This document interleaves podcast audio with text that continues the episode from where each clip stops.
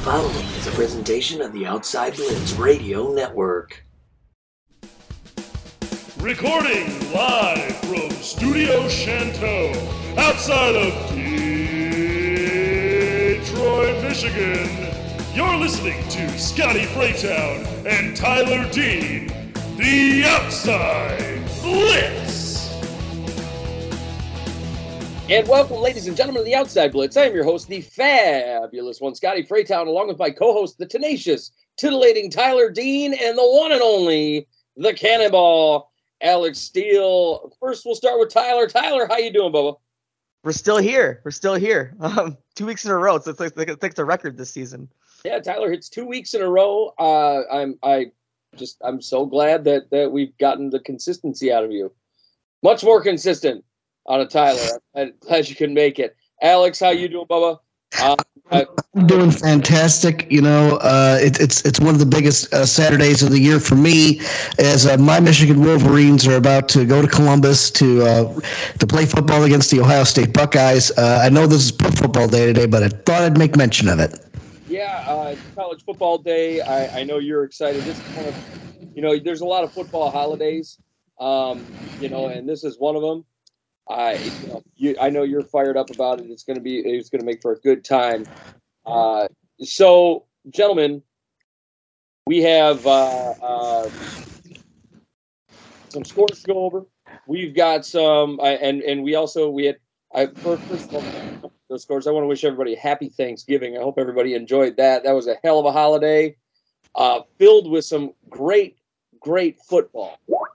Uh, I I really had uh, um, I really had a lot of uh, enjoyable times drinking those beers, watching those games. All three of those games were rock solid.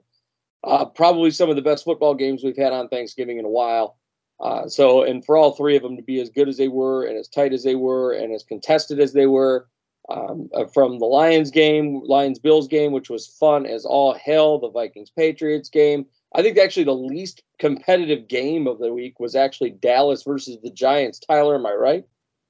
Uh, yes and no. I, I think because it eventually got a little little one sided, but it's, but for most of the game it was close, and then it, Cowboys took over. Then the Giants kind of came back in garbage time a little bit, but it was it was still a pretty good game. yeah, I, I, thought the the two closer ones were were the Bills and, and Lions and Vikings and Patriots. I thought they were a lot closer, uh, a lot more fun, a lot more fun than than the Dallas one. I didn't really pay attention much to the Dallas one after after a while because it was just like kind of one sided. The the Cowboys were kind of stomping away at the Giants. But I hope everybody had a great Thanksgiving. Hope I hope you guys enjoyed it. I uh, hope you guys ate a lot of turkey. But we got some scores to jump into. So uh, I'm going to jump into these scores real quick, fellas. Are you ready? Yes, sir. Let's get it done. All right. We're here. Tyler, are you ready? I am ready. All right. Here are your scores for Week 11 in the NFL. Starting out with the Titans and the Packers. The Titans, man, stomping out the Packers 27 17. Uh, you know, I, I really love this game. I thought it was a, a, great time because I wanted to see those Packers lose bad, and they did. Uh, Derrick Henry looked damn good in this game. Uh, Tyler, is Derrick Henry just the still the best running back in football? I mean, I know he hasn't put up the numbers that we normally see out of Derrick Henry. Uh, I mean, but he's still leading the league. I think he's on pace for close to 2,000. I, there's no reason to say otherwise. I I'm kind of eating a shit burger. I, I, I, well, that's not fair. I didn't say he's gonna be bad. I, just didn't think he's gonna be Derrick Henry of old. And right now, he's Derrick Henry of old. Yeah, he he broke. Uh, he's broken a thousand now. We're over at. I think we're at 1,050 right now. So he he has broken a thousand. Uh, Alex, what do you make of this game? Uh, Ryan Tannehill goes for two touchdowns and a pick, but he was pretty damn accurate on the day, 22 for 27. Yep, that's absolutely true. You know, um, it looks like he was the better quarterback than Aaron Rodgers. Uh, not that Aaron Rodgers uh, put up a bad stat line per se. Um, it just looked like the Titans were simply the better team, and I, for one, am here for it. Yeah, they, they did look like they were better. And uh, also, a guy that we've been shitting on all year that turned it on in this game, Treylon Burks. Let's not uh, forget about him, 7 for 111 in this game. So he actually had himself a good game. Next up, we're over here looking at the Bears and the Falcons. Kind of a close one of two kind of questionable teams. The Falcons have been so hit or miss lately. They're in, they're out, they're they're in contention, they're not in contention, they're going for the division, they're not going for the division. Uh, in this situation, they get back in the division. You know, uh, Marcus Mariota just doing enough, and I think that's kind of what the story of the Falcons has been all year. Is they just have this quarterback that just does enough. Meanwhile, the Bears, I mean, we know the story. Busting Justin Fields, 14 for 21, 153, touchdown. He runs for 85 yards. Who gives a shit? I think the guy's a bust. He separates his shoulder on the last drive of this game. Tyler, what do you make of this Justin Fields fiasco? we talked a lot about it last week. I right, right now I just don't know because last week I was. I don't want to say he was making me a believer, but last week I'm like, you know what? He's he's, he's running well. He's he's he's he's doing what you're supposed to do as a player and and and advancing his team down the field. But then you get to this weekend, it was the the run game was just not there. When the run game's not there, Fields is not there at all because there is no pass game. Right. Uh, Alex, you know the the Falcons. They're kind of playing the hokey pokey with this division. They're, they're, they're in a moment they're they're in the contention for this division, and then the next minute they're not in contention for this division. Right now, sitting at five and six. Do you still think that they have a shot with Tom Brady starting to warm up here and kind of finding his momentum? You know, if Tom Brady does get his momentum and he gets his mojo going, it's going to be really tough sledding for the Falcons. Uh, but because they're going to need help. You know, they're sitting at five and six. Tampa's at five and five, and uh, this week uh, Tampa has Cleveland. So don't really expect. We'll get into, we'll get into predictions later, but don't expect much. Uh, you know, slowing down as far as Tom Brady is concerned. I think the Falcons are going to be you know scratching and clawing for that spot, but I don't think they're going to get it. Yeah, I, I, think you're right. I believe Tom Brady is starting to fire up. But in this case, the Falcons do get the W, 27 24, and find themselves in contention for that division. Uh, next up, we got Eagles and the Colts. A weirdly close game. Eagles beat the Colts 17 to 16. Uh, it was a last minute score. A, a very fun game to watch. I didn't expect this. Tyler, are the Eagles slowing down? Are we going to see that that Arizona Cardinals 2021 type of fallback where they slow down so hard at midway through the season and then skid their way into the playoffs? Or are we going to see the Eagles still keeping it turned on all the rest of the year? Man, I, I don't know because I mean part of it is, is um is Hurts and uh, AJ Brown have just not been playing up to stuff last few weeks, but that but the issue also lies in the fact that you have what's now a red hot Dallas team right on their tail. Yeah, and let's not forget, even though the Giants did lose to Dallas, the Giants are still in the mix. That's that's the other scary part. Uh, and and the other side, Alex Jeff Saturday, man, I, I don't know what it is, but suddenly this Colts team has become a lot more competitive with Jeff Saturday, in spite of the fact that Jeff Saturday is not a head coach. Do you believe in Jeff Saturday? Well, the results seem to speak for themselves. I mean, if, if you're going toe to toe with the with the leagues with the best team in the NFC, you know, it, it stands to reason that uh, you know you, you, got all the right pieces in place. I mean, it kind of helps that they fired, uh, you know, Frank Reich. You know, it, it kind of helps that they put Matt Ryan back where he belongs in the starting position. Um, you know, I, I, probably because they just got a fresh set of eyes on the product. Um, I can't see I can't see Jeff Saturday making it to a permanent head coaching uh, position. They'll probably go out and go get another one. But as far as this this is concerned, I'm here for it. Yeah, I, I think Jeff Saturday has given these guys an added little bit of life here. And the fact that they were competitive against the Philadelphia Eagles in this situation kind of says a lot about the Colts. The first they get a win, now they're competing against the Eagles and leading them all till the end of the game. Interesting situation there. I'm I'm surprised uh, with the Colts, pleasantly surprised that is. Um, next up, we got the Jets and the Patriots. The Patriots beat the Jets ten to three. Uh, you know, first of all, Tyler for the Jets. Um, I know your boy Joe Flacco is set to be quarterback two. I don't personally like the fact that he's going to be quarterback two. He should be QB one as far as I'm concerned. Even though last year we did ride the Mike White bandwagon for um, a game. For a game, yeah, exactly. Scott, no, hold on. Scott um, got on the Mike White bandwagon. Well, it wasn't just me. It was it was our good friend Ray Collins as well. But Mike White went out there and, and uh, he had himself a hell of a game and then fell apart the next one. But the Jets getting ready to start Mike White here. Uh, you know, after the the crazy situation, Zach Wilson basically not taking responsibility for the bad play. Uh, are the Jets doing the right thing? Benching Zach Wilson, starting Mike White over Joe Flacco. What, what do you make of this quarterback situation? well, starting Mike White over Flacco feels like a major mistake to me. And Fla- Flacco did this team some good, some, some good things in, in the early parts of the season while Zach Wilson was was injured. As far as Zach Wilson goes, uh, I think benching him is the right call right now. Not not permanently. Um, I don't, I still don't necessarily like Zach Wilson, but I think you gotta you gotta let him know like, hey, you need to make this team yours or not at all. Right. I think you know you're you're right on the nose there. I, I believe that, and I don't think they're even having him dressed this weekend, which is uh, saying something about how pissed off they are at him. On the other side, Alex, they've got some quarterback woes of their own. Uh, Mac Jones has not been good this year. Um, suddenly, he's he's looking like you know he a little more accurate. He looked accurate in this game, uh, 23 for 27, 246. Couldn't get into the end zone. He also looked damn good in that Vikings game. Uh, is Mac Jones the quarterback here? Should he be the quarterback after the whole Bailey Zappe situation? What, do you make of this?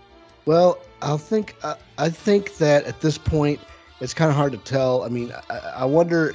I'd have to gauge the New England audience to see if they're clamoring for Bailey Zappe still. I mean, the fact that you have Mac Jones put up two decent stat lines uh, in five days uh, is, you know, an indicator that you know he could be the guy you know, we definitely we definitely saw, you know, we definitely were talking about, oh, Mac Jones is a bust. Obviously, he proved us wrong, and it, it seems to be continuing here. I don't know that necessarily Mac Jones proved us wrong. Um, I, I, don't think Mac Jones has been up to par this year. Mm-hmm. Uh, last year, he looked good. Last year, Mac Jones, everybody was talking about it, but this year, eh, I got my questions about uh, old, old Mac Jones. Uh, he, you know, he did not play well. Then he injured his ankle. Then he came back, didn't play well again. Bailey Zappe was doing well. Bailey Zappe comes in, he doesn't do well. You know, we, we wound up in kind of an interesting uh, quandary there as far as this Bailey Zappe versus Mac Jones situation. Zappe came in, they, they were doing like a dual quarterback system. Last two games, Mac Jones has been good. Eh, there's questions there.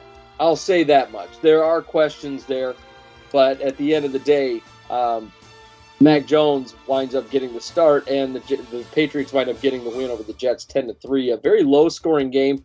The Patriots do win this game on a kick return, a last minute kick return. I mean, it is what it is, I guess, but they they get it on a last. You never see that.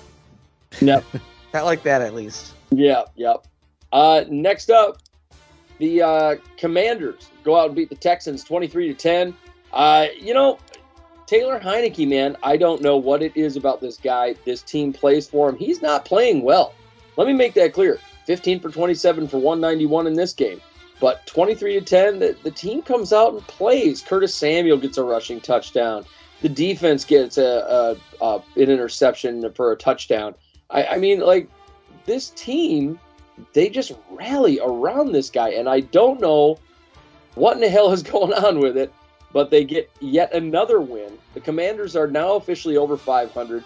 Tyler, this Washington Commanders team, do they have a shot at the playoffs? What what do you make of this?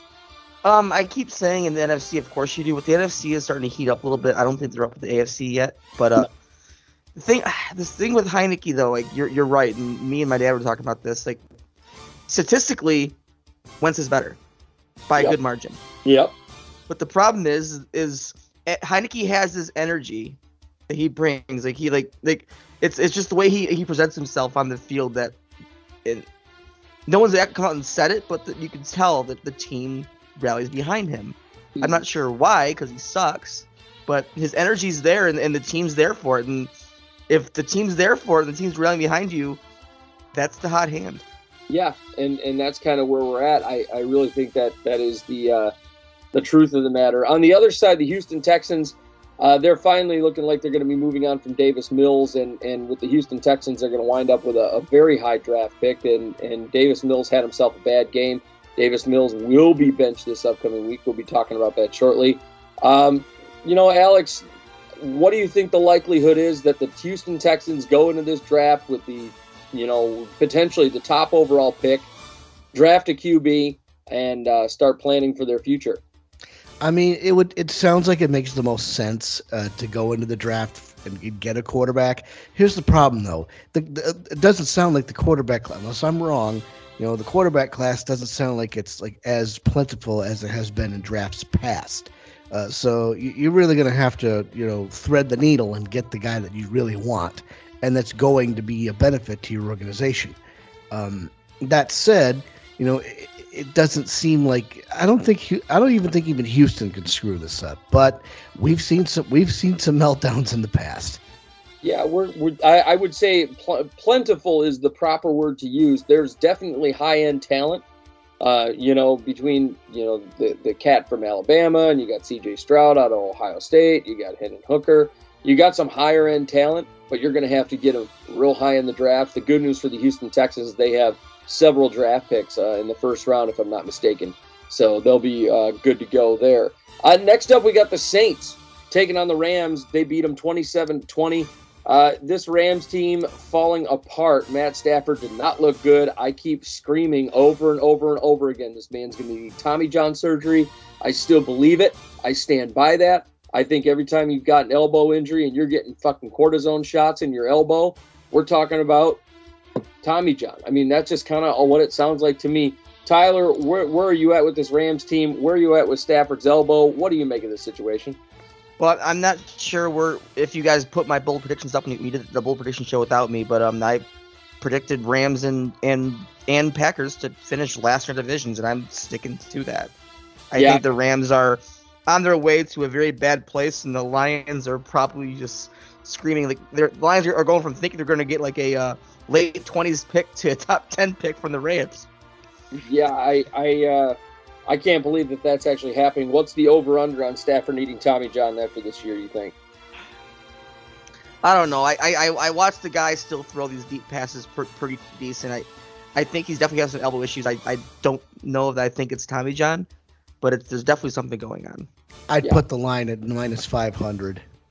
Yeah, I I think I'm, it's I'm more like plus 500. I, I think it's pretty high that he's going to wind up needing it. I'm I'm pretty damn sure uh, the way things are looking. Now on the other side, the Saints, they're four and seven now. Uh, Andy Dalton actually looked halfway decent. I think this is the tale of two quarterbacks in this game. He went 21 for 25, 260, and three touchdowns. Had himself a really really nice game against a really questionable questionable Rams team.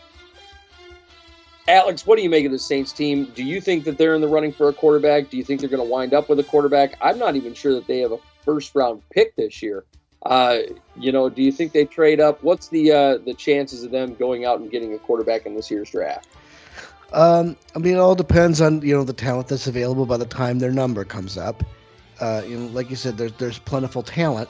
You know, and if everybody goes running back, everybody goes wide receiver, you know, eventually you get to the point where, you know, there's some quarterbacks listed there. I mean, they're probably not going to get a top tier quarterback, but they might get somebody halfway decent. You know, but I, I think it, it's definitely the right move. I mean, Andy Dalton's clearly not the guy. Taysom Hill is clearly not the guy. Uh, Taysom Hill is a backup at best.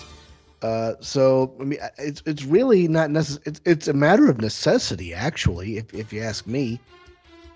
Yeah, um, for the record, New Orleans they have uh, traded one of their draft pick, which is at right now sitting at number ten overall, to the Philadelphia Eagles. Um, so that that was uh, uh, something that, that went on a while ago. Uh, they do not have a first rounder as it currently stands. The New Orleans Saints. Uh, no, they, they have a second and a third, no fourth and fifth, and then a bunch of sixths. Right. So, so they don't have anything for a first rounder at all. Um, and also, for the record, the Rams right now sitting at six overall with that, or I'm sorry, that that would have been six overall, but it went to Detroit. So the Rams uh, are currently also without a first round draft. Ooh, we're- due for a trade. Yeah, yeah, that, They, they, they have they have a 20 they, they have a first rounder in 2024. We're we're due for a trade. yeah, yeah. They're gonna fuck them picks, right? That's kind of where we're at. uh, next up, we got the Bills and the Browns. Bills beat the Browns 31 to 23. Uh, this was the the game that got that took place in Detroit because the Bills uh, had to get flown out of Buffalo. Kudos to those fans, by the way, for getting them all the way to Detroit. I think that says a lot uh, about the the fans in, in that area, making sure their team gets where they're going to go. I, I would say the Buffalo Bills fans are some of the most passionate out there. Uh, for the Buffalo Bills, you know, this team has horrendously slowed down the last couple of weeks, I will say, in spite of the fact that they get the W here 31 and 23 and they were pretty efficient. very much slowed down. they they've been having trouble, a lot more trouble, winning football games in the last couple of weeks. Defense hasn't looked the same. Now we're talking, and we'll, we'll talk about Von Miller in a little bit.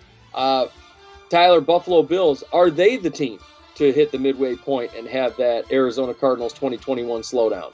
No, we aren't there because we're, we're still putting up um, monster points. It's not like they, they went from doing monster points to nothing. Uh, the, the defense needs us to do a better job, which is going to take a major hit here. Um, Yep. Right now, I'm more annoyed at coaching. To be honest with you, um, Yeah. mostly off the field because the last week. My, my big question here is two two questions. Why did we wait till till Saturday afternoon to fly out of out of Buffalo? Yeah, Question two: Why did we fly back to Buffalo before the Detroit game? yeah. I was wondering the same thing. Uh, why didn't you just practice in Detroit? Lions have already been gracious enough. I'm sure they'll let you use the field over in uh, Allen Park. Yep. I I don't know uh, or any any local field. Just why do you fly back? Why? Yeah, it, it doesn't make sense. Are you trying to give your team jet lag? I mean, Yeah, yeah, it, it was it was silly to say the least. I, I don't understand why they, they flew back and all that other stuff. but at the end of the day, the Buffalo Bills uh, do get the W over the Cleveland Browns, thirty-one to twenty-three. Uh, Alex, as for the Browns, Jacoby Brissett obviously is not the answer. Um, you know, he he's filled in admirably. Uh, I thought they the, this Browns team would have a lot more wins than they have, to be honest with you. Uh, but here we are. Uh, first of all, are you excited for Deshaun Watson? And second of all, is Amari Cooper just the most underrated receiver in all of football right now? Well, they're definitely not talking about him enough. I mean, you know, when he was with Dallas, he was the bee's knees. Uh, he's he put up eight receptions for 113 yards for and two touchdowns. So yeah, obviously, you know, he's the best receiver on that team. Uh, as far as Deshaun Watson, man, I'm not terribly excited. To be honest with you, I think uh, you know it's too little, too late. You know, the whole lawsuit thing, the whole suspension thing, really kind of you know screwed the pooch for him. So I, I would you know I expect that carousel of starting quarterbacks to start up again. Yeah, they, they could wind up starting out that that uh, draft situation uh, quite a bit. I mean, we, we had the, the plethora of quarterbacks coming through their first round picks. You know, whether it be Couch or Seneca Wallace or you know you you name it, they, they had it. So the Cleveland Browns drop another one, 31-23. Um, but you and- know who's having a quiet, good season as a WR two, and I I, I kind of called this one is, is DPJ. yeah, Donovan Donovan Peoples Jones has He's been uh, he's playing well. Yep. Yeah, he's he's definitely playing well. I'm I'm a little surprised at how well he's played, but I do think the Browns are going to probably go in and, and dig down for another receiver. That Um, would help because he's consistently putting up like his his last like eight weeks 70 50 70 70 80 90 60 yep, he's definitely a he just gets his first touchdown of the year this week but touchdowns are kind of a premium they're kind of what they are but he's he's doing what you want a number two receiver to do I agree. I I think they need they need one more receiving threat over there, maybe a, a number two tight end. But I, I do agree with you. I do think that they they uh, have a really solid number two in Donovan Peoples Jones. Uh, we we liked him last year. I know we talked about him on this show. We liked him last year. This year, same situation. I kind of like him uh, uh, even more this year. So kudos to him. Uh, next up, Tyler, your Ravens, thirteen to three over the Panthers. Uh, you know, this game right here was um, interesting to say the least. A lot closer than I thought. Uh, Lamar has himself a really kind of pedestrian game. Uh, 24 for 33 for 209, throws a pick, doesn't get in the end zone. Uh, he gets in the end zone as far as running the ball, but not passing the ball. Uh, and Demarcus Robinson comes out there looking like a number one. This is the second time he's done that this year. so i remember when when he first came to the team and we we both threw the through the um all the negative emojis we could come up with in the world about about Yeah. not liking this signing but i did i did say one thing i said i hope i'm wrong and he makes you look like a jackass and so far he's coming into the number one role because Bateman's out for the year, and he's playing very well. Yeah, you guys had uh, uh, some horrendous luck with your receivers this year, and uh, you know we Yeah, because Bateman was doing fine until he got hurt. I mean, he, he missed like three games, came back for a game, then he was out for the rest of the season. Up Right. to that point, he's been doing he's been doing fine. Like uh, he's not like blown um blown the world on fire, but he, he was doing fine as like a low end one. Yeah, he was a low end one for sure. But Demarcus Robinson looks like, uh, like just judging by what I've seen out of Demarcus Robinson these since Bateman has gone down, Demarcus Robinson could really be be a de facto number one in this situation, which makes Could me- be. And what's got me more excited right now, honestly, is the defense. yeah, The first half of the season was abysmal. The, the front seven couldn't do shit. Um, and in turn, it made the it made the corners look worse than they were because um, uh, uh, uh, Humphrey is, is still one of the best corners in the league. and but um, you, you can't run around after, after after a while. You can only run around so much. But you got these veterans that are really starting to come around. Um, JPP, uh, Justin Houston, both coming up huge in this game. Actually, JPP with an interception that uh makes him better than Jamal Adams. yeah, but yeah. uh, the club, the club, and then um, while healthy, um, Ojabo still hasn't hit, the field yet, so that, that could be another big one for this team. Like I, I'm ex- I'm actually excited for the first time in about a year where this defense is heading. Yeah, your defense finally starting to look like the defense. old. Oh, and Marcus Williams coming off the IR here in a week. Yep, I agree. Uh, It's a, it's looking like the defense of old. Your secondary has seen a lot of injuries this year, and and And thank, thankfully, this year we the injuries have been on, on like the, the depth, not the start. yeah, that's that's the big thing. You just you don't have those guys underneath. All it took was one injury for for the the wheels to come off. So Yeah, Humphrey and Humphrey and Peters are, are playing admirably considering the depth loss and the uh, the front seven being trash in the first half. For sure. And and Alex, when it comes to the Panthers, I, I know you've been very critical of Baker Mayfield on this field. I think we all have, or on this on the show rather, we all have. Mayfield comes out, he looks bad in this situation, and uh, one of your guys, one of our, one of my favorite players in the league, so right now, one of your favorite players in the league right now, he suffers for it. D'Onta Foreman has a rough, rough day. Uh, 11 carries, 24 yards, 2.2 yards. Uh, and but one guy that did have himself a decent day, and and a guy that I actually kind of like as a de facto number two receiver over there is Terrace Marshall. Um, I like him a lot as well. But D'Onta Foreman suffers. Obviously, Baker Mayfield isn't the answer over there in Carolina, right? Nope. I mean, uh, stick a fork in him. He's done. I mean, his glory days were in in Cleveland, and that's putting it mildly. You know, he's no longer on the progressive commercials. You know, we don't. We're not seeing him Brown Stadium every week. Man, they should know. they should have did one last one as an eviction. yes, serve it an eviction notice. That'd be, well, you know, well, and, and they could have done it too. Like Progressive Progressive says, getting evicted, your insurance can help you. I don't. I don't think anything can help Baker Mayfield at this point. And it's it's kind of disappointing to see D'Onta Foreman carry the ball 11 times and only get 24 yards. Yeah. I mean, come on, that's at least 100. So something's wrong there. Yeah, I, I agree with you. Uh, I, I really think a lot of it stems from the fact that, that teams know Baker Mayfield isn't worth shit, and uh, they weren't allowed gonna go after uh, Baker Mayfield because they knew could, they could handle him in man coverage. So they probably just focused in on Foreman and brought the blitz and, and you know shut him down. Uh, Panthers right now. I mean, what what do you think about their situation? They wind up at number two overall. We'll start with Tyler. Do you think they get a quarterback? I mean, they got plenty of quarterbacks. You got Baker, you got PJ Walker, and now this week, I know, I know you Marcus went off already though. This week, they're starting their third. They have three quarterbacks. They're starting their third one. Look at them. They, they're stacked at quarterback. Sam Darnold making the start. Sta- stacked like a stack of dimes. What a mess! A what a mess! Dumpster fire. Alex, Uh, you- yes, this is a, this is this is a spot where you, you could definitely see one of those top two quarterbacks going. which one do you think is going to go? I mean, do you think it's going to be going to be Stroud? Do you- I mean, I think I think Stroud falls to this point right here. Yeah, because there's still a shot that Bryce goes one. Yep. And Yeah. most, most people are predicting Bryce is one right now.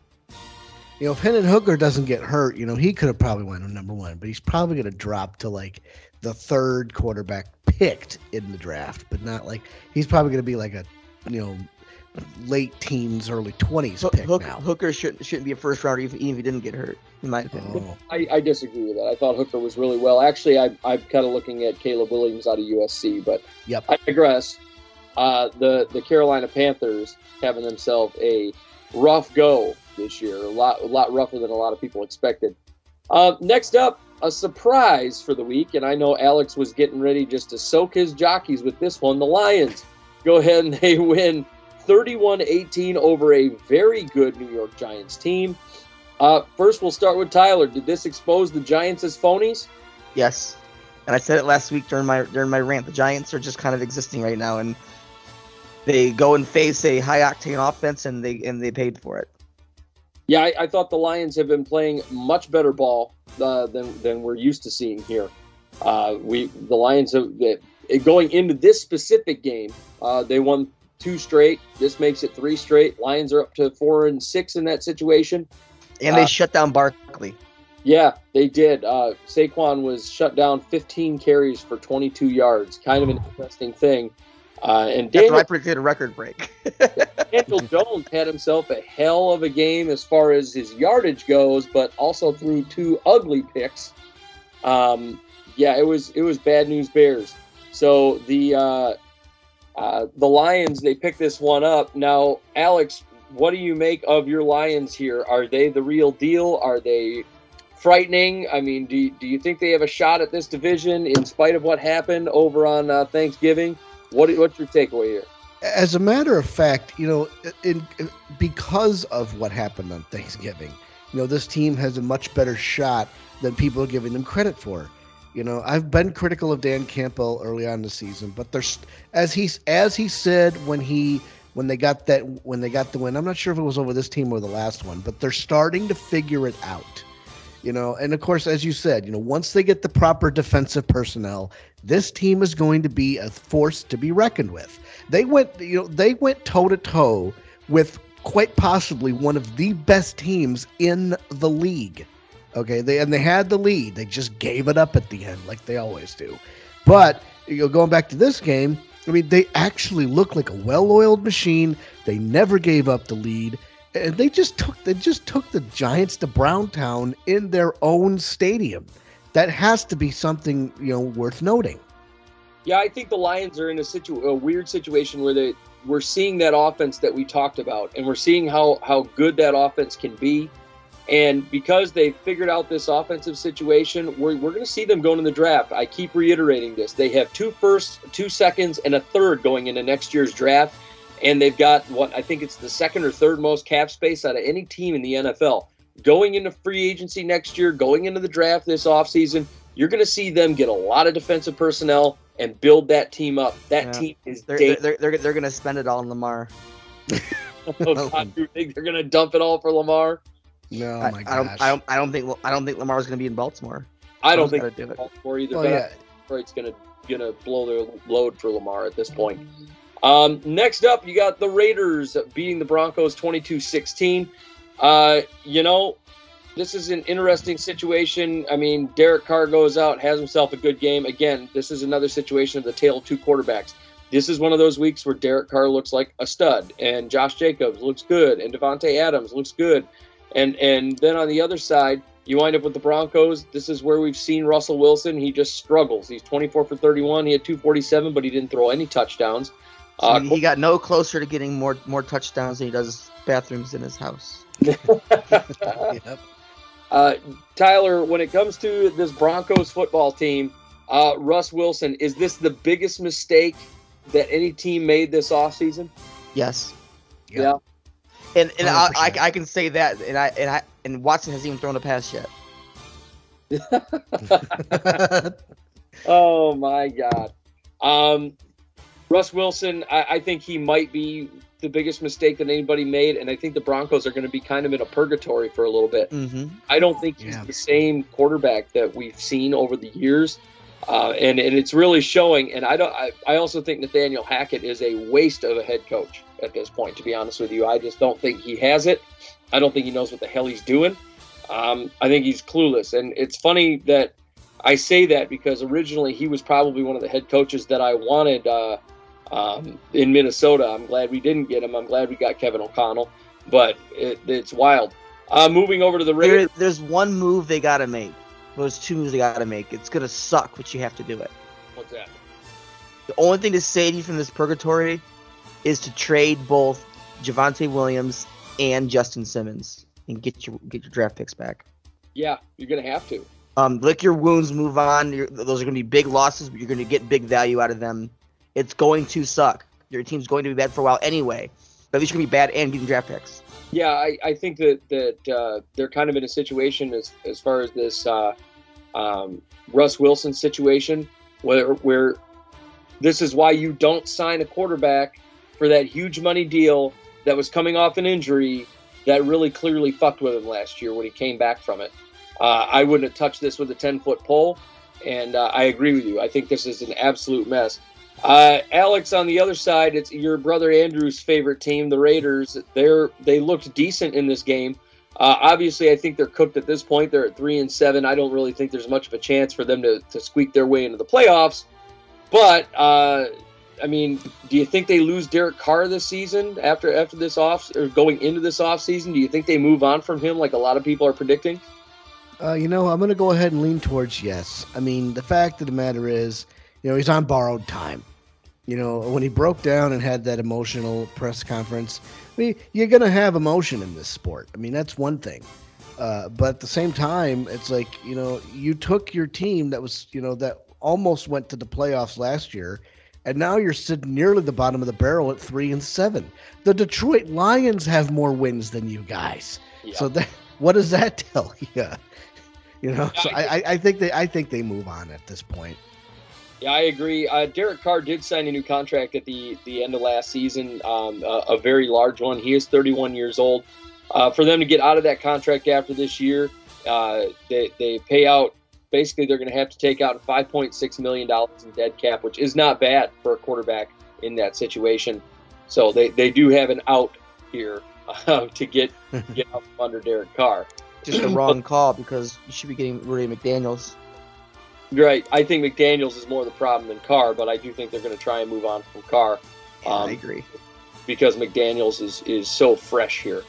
Um, next up, uh, this one hurt my soul. Just a pounding. The uh, Cowboys beat the Vikings forty to three. Just beat the brakes off of him. Um, off of them. Now, this is one where I'm just gonna jump in first. I, I have to here. Look, Vikings fans out there, let's make this abundantly clear. This game was not Kirk Cousins' fault. Okay, I'm going to start there. This was not Kirk Cousins' fault. The fact that people went out there and said this was Kirk Cousins' fault or whatever, oh, look how bad Kirk Cousins played. No, no, no, no, no. This was Kirk Cousins having a 67% per, uh, pressure rate. 67%. For reference, in the Super Bowl, that the Kansas City Chiefs uh, uh, went out and lost to the Tampa Bay Buccaneers, and everybody talked about how great the Buccaneers pass rush was in that game. Patrick Mahomes was pressured 37.5%. Kirk Cousins in this game was pressured 67%, almost double. And we're going to sit here and talk about about this is Kirk Cousins' fault. No, no. This was not Kirk Cousins' fault.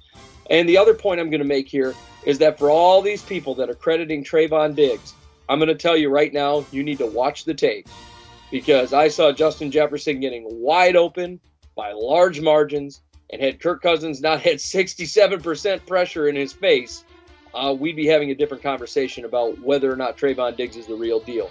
So please, let's stop crediting Trevon Diggs for being some sort of shutdown corner in this situation. Uh, I didn't think Tra- Trevon Diggs was a shutdown corner last year. I don't think he's a shutdown corner this year. I think Trevon Diggs is a bum, and I think he gets a lot of notoriety for a lot of pretty little interceptions that he makes. But as far as the yardage given up, as far as uh, um, you know his PFF grades, as far as everything else, he's a bum. He can't cover. He just can't.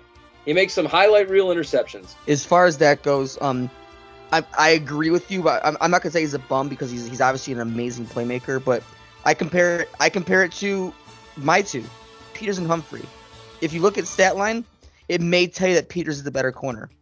Peters is a playmaker. Humphrey's a shutdown corner. Right. And that's kind of what it is. I, I there's a difference between a playmaker and a shutdown corner, and and when you can't cover in that situation, that's what Trevon Diggs can't do. He can't cover. He makes pretty highlight reel interceptions. Last year, he led the league in interceptions because he, it, it's like great, you're a receiver. That's that's what you are. You're a receiver at this point to me. Uh, Because but it's always that fine that's that, that fine ground of you led the league in interceptions. Um, okay, you, you you made a lot of good plays. Were you, how often were you targeted? right, Trevon Diggs was targeted a lot last year, and, And uh, guys like Humphrey and Sauce, uh, their their stat line isn't always interceptions. It's they only threw the ball my way twice. Right, right. Uh, Trevon Diggs, if you if you look at, at what I mean, fifty nine point six overall last year, yeah, according to PFF, sixty two point seven the year before. This year, he's this is his best year at a seventy point eight. This is the best year he's had. Uh, I I really don't buy Trevon Diggs. I don't. I, I I haven't bought Trevon Diggs, so I'm sick and tired of people talking about him. Uh, I I just think it's it's silly. The Vikings didn't play well in this game. The offensive line woes were there. Christian Darrisaw wasn't on the field. Um, obviously, this Dallas pass rush is scary. Alex, is this Dallas Cowboys team the real deal? Are they one of those type of teams, kind of like the 49ers, where you don't want to run into them in the playoffs? Uh, what do you make of this football team? I will give credit where credit is due. The Dallas Cowboys defense was for real in this game. They sacked Kirk Cousins seven times. Now, granted, that's 67% pass rush, and that's that falls on the offensive line. You got to stop these guys. But to Dallas's credit, you know their defense is the real deal. They're one of the top defenses in the NFL. So it, you, you can't entirely blame uh, Minnesota. I mean, yes, the offensive line is like right there is at the top of the list.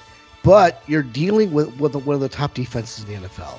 Uh, and I, I think this is one of those teams where you do, you definitely don't want to run into them in the playoffs. Historically, we've seen them get knocked out in the first round, and we clap vicariously when, they do. But this year, you know, I think they're going to be like one of those five seeds. That's like, well, they probably should be a second seed. They might only be. if they still might. They still might take that division yet. They, that's true too. I mean, if the especially if the Eagles are starting to slow down, like we've talked about before, you know, the Dallas Cowboys, you know, they might sneak up and take the division. And yeah, we're talking about sixty-seven percent um pass rush rate or pressure rate, but at the same time, where where, you do got to give this defense credit is one thing we always complain about is you see those levels of pressures. but- Well, maybe not sixty-seven. But let's say forty to fifty, and you see defenses not completing that sack, not completing that play, and and the and the offense still getting getting getting a positive play. Where Dallas's defense came in strong was they finished their plays for the most part.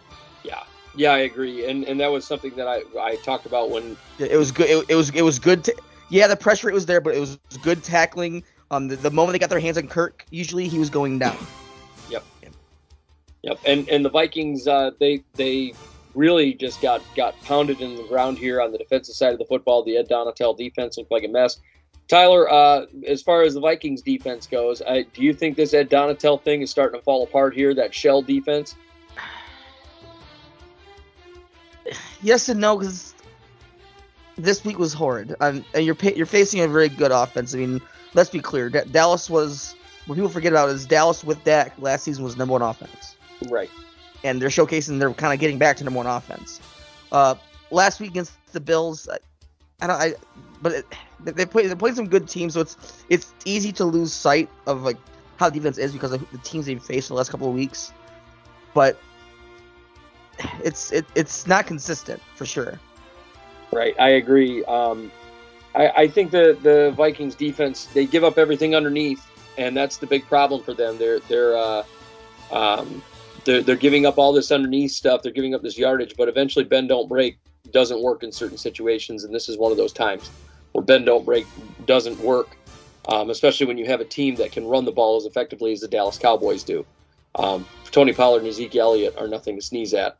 Um, next up, we got Bengals and Steelers. Bengals 37 to 30 over the Steelers, a much closer game than expected. Uh, the Cincinnati Bengals have struggled in some weird situations and some weird games.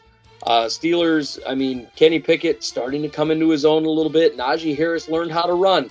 Uh, Alex, are you excited that Najee Harris finally learned how to run and he's finally playing up to snuff this year? Well, I'll tell Uh, I'll, I'll tell you, it's good. It's, it's good to see. I mean, you know, I think Kyler mentioned something about how oh well, the Steelers team might play a little differently after the bye. I think they have. You know, I, I think it was, uh, you know, I, it, it's refreshing to see Najee Harris finally be, you know, understanding how to run the ball. I mean, he went, you know, 20 carries, 90 yards for two touchdowns. So, you know, that's a pretty, you know, decent stat line for for for an RB one. You're welcome, Uh, Alex. Yeah, no kidding. Uh, uh, you, you can pay me in beer yeah. because if, if you hadn't taken my advice and repicked him up, he'd be on my team right now. Yeah. Right. I was, yeah, I was, I was, I was giving you that nice little, hey, Alex, nudge, nudge. you, you Yeah. need to do this right now. I, hmm Yeah, uh, there's a couple people I needed to pick up from the Steelers, including uh, Pat Freiermuth. You know, he had eight catches for 79 yards. Uh, George Pickens, uh, ironically enough, had four catches for 83 yards and a touchdown. So you know, and and that's one where because I, me and Scott were talking about this in fantasy wise. Um, I told you it'd be good to just have one one tight end. I, this is what okay. I, I gave the advice on Najee. The tight end thing is one where I was gonna let you make the decision. I wasn't gonna stop you. Freiermuth probably would have been a better one to keep over over Jaceki. But I was gonna I was let, I was letting you kind of take ownership in that one since I already gave you good advice. I gotta let, at certain certain point I gotta, I gotta let you run your team too. of course. So So- and then, one thing I will point out, and Tyler, I'm gonna I'm gonna correct you here. Um, Alex, you are welcome because Najee Harris got picked up to my team, and I said I'm gonna put him back on waivers after discussing it with Tyler, and I wound up letting him go and putting him back on the waiver wire so that you can get him. So so you, I have to I have to thank both of I- you. I could have very easily just said fuck it. yes. I had the roster spot. I, I had him already. I had already picked him up and put him on my bench and said, I'll put him back and give him back to Alex. So there you go. You got you got Najee back in that situation. So And, and you learned, are and you, and learned a valuable good lesson. You could have been handing him to me. But uh, Tyler, on the other side, the Bengals. I mean, six and four, sort of picking it up, but still having some really tight games. This is not the same team that was just exciting as we saw last year, right? I, I mean, even without hundred percent. But here, here's my thing, and here we are. We ha- here's Bengals' schedule to finish out the year: Titans, Chiefs, Browns with Watson, Bucks, Patriots, Bills. they're going to get pounded. This is a team that's probably that's staring not making the playoffs right in the face. They Yeah, almost lost the Steelers. Like let's let's keep that in perspective here. Yep. Yeah, that is true. That is very true. As bad as the Ravens played, the Ravens have a chance to recuperate and still have just more easy games left. Yeah, I agree. I think the Ravens have a cake schedule coming up. I think they I think they say they have the easiest schedule in football. Yeah, I think the Ravens could could wind easily wind up walking out of here with 13 wins. Oh, And- oh, I, I, oh, sorry, I, I forgot a game. They, they they end with the Ravens. I, I Bengals Bengals schedule is not in good shape. For the, the, the teams they face, they should be in better shape right now. They they they've played the Falcons and the Saints and, and the Jets and Steelers and they lost the Browns with Jacoby Brissett and, and they should be in better st- straits here. Yeah, I, I, I like I said, I think the Ravens could walk out with 13 wins, and I think the Ravens easily take that division.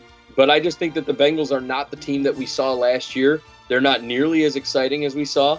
Uh, it, it's just a um, a weird situation. I mean, both Super Bowl teams have uh, uh, exponentially fallen off a cliff here. I mean, one worse than the other.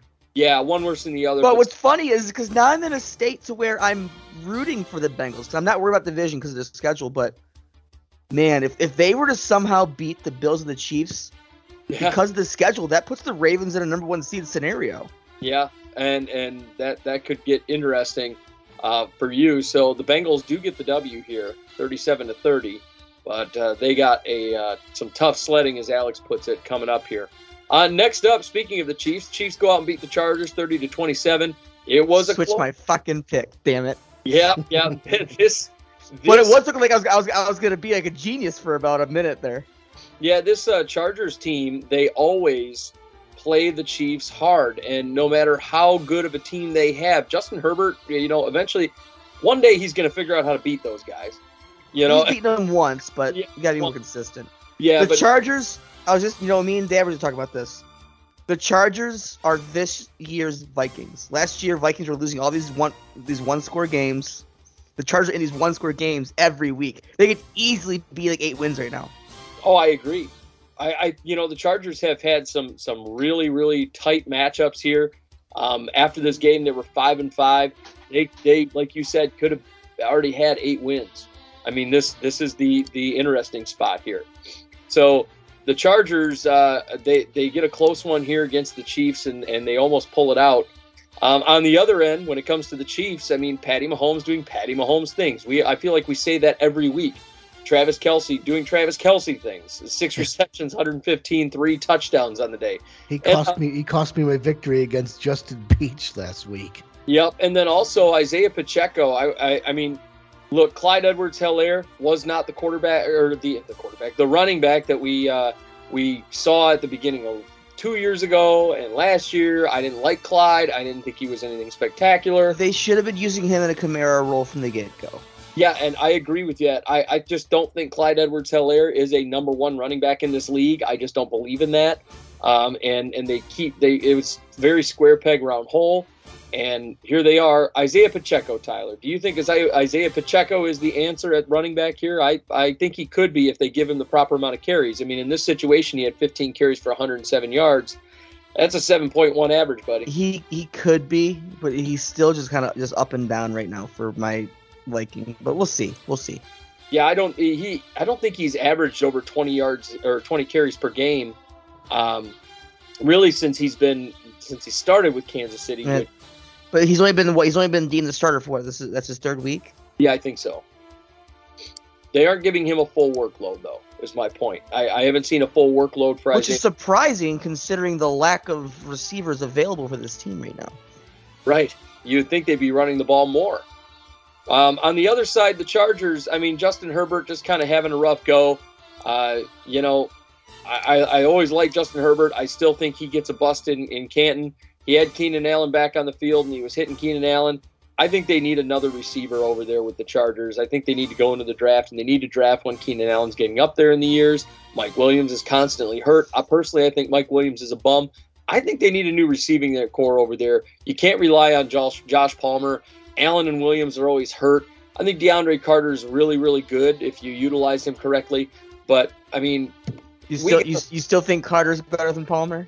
I, I do. Even though Palmer, had himself a really good game against a questionable Chiefs defense, um, I, I really like Carter. I, I honestly think DeAndre Carter is better than Palmer. Oh, Palm- oh, Palmer did the job though. You have a returning Allen who's still not 100%. Williams out. He, he- he did the job.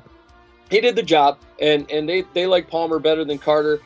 Carter saw less field time, I think, than Palmer did in this situation, but still, I, I like Carter better. And and obviously, the Keenan Allen, Mike Williams uh, situation, as good as they are when they're healthy, I just don't think either of those guys are you know worth keeping around anymore. The Chargers need to go into this draft and get themselves really big time weapons, and they're going to be a lot of Ohio State receivers that are going to be popping up out of this draft. They Marvin need Harrison Jr. Yep, they need to. Well, I don't think Marvin Harrison Jr. is coming out of this one, but I think Smith and Oh. Njigba is. Mhm. Uh, and and there's some guys that they need to start taking a look at in this draft and picking them up. Um, they need to make a move on on a, a, a tight end, and they need to make a move on a receiver. So the they could always they could go they could always go get Allen Robinson. oh god, what a mess! Do you know what the best part of this game was? What's that? Of all things, the best part of this game was the fact that Sony Michel's the fifth best running back on the team. oh man, I'm I'm telling you, eventually he's going to wind up with the opportunities. No, yeah, he, he had it. He got one yard. you're gonna shit your pants when he when he gets the full workload. You're gonna go, oh man, because he you goes. the end of it. But at the end of the day, Chargers wind up losing to the Chiefs 30 to 27. And last but not least, a blowout on Monday Night Football. The 49ers beat the Cardinals 38 to 10. Uh, Watch out. Yeah, Tyler, uh, Jimmy G goes 20 for 29 for 228, four touchdowns. For as much as we shit on that guy, and as much tr- you know shit as we gave him, he really gave it to a very good Arizona defense this year. He's Played he's well. playing. and he's he's playing he's playing the Alex Smith game, which is which that wins you games. You that you do that with the team you got. You got you got CMC, you got Deebo, you got Kittle who finally came alive. It's that's the game you you run. Yeah, and can I point out that that CMC he came there and he's had the he had a couple of good games, but Elijah Mitchell has actually been playing better than CMC for the last two games. Anybody notice that?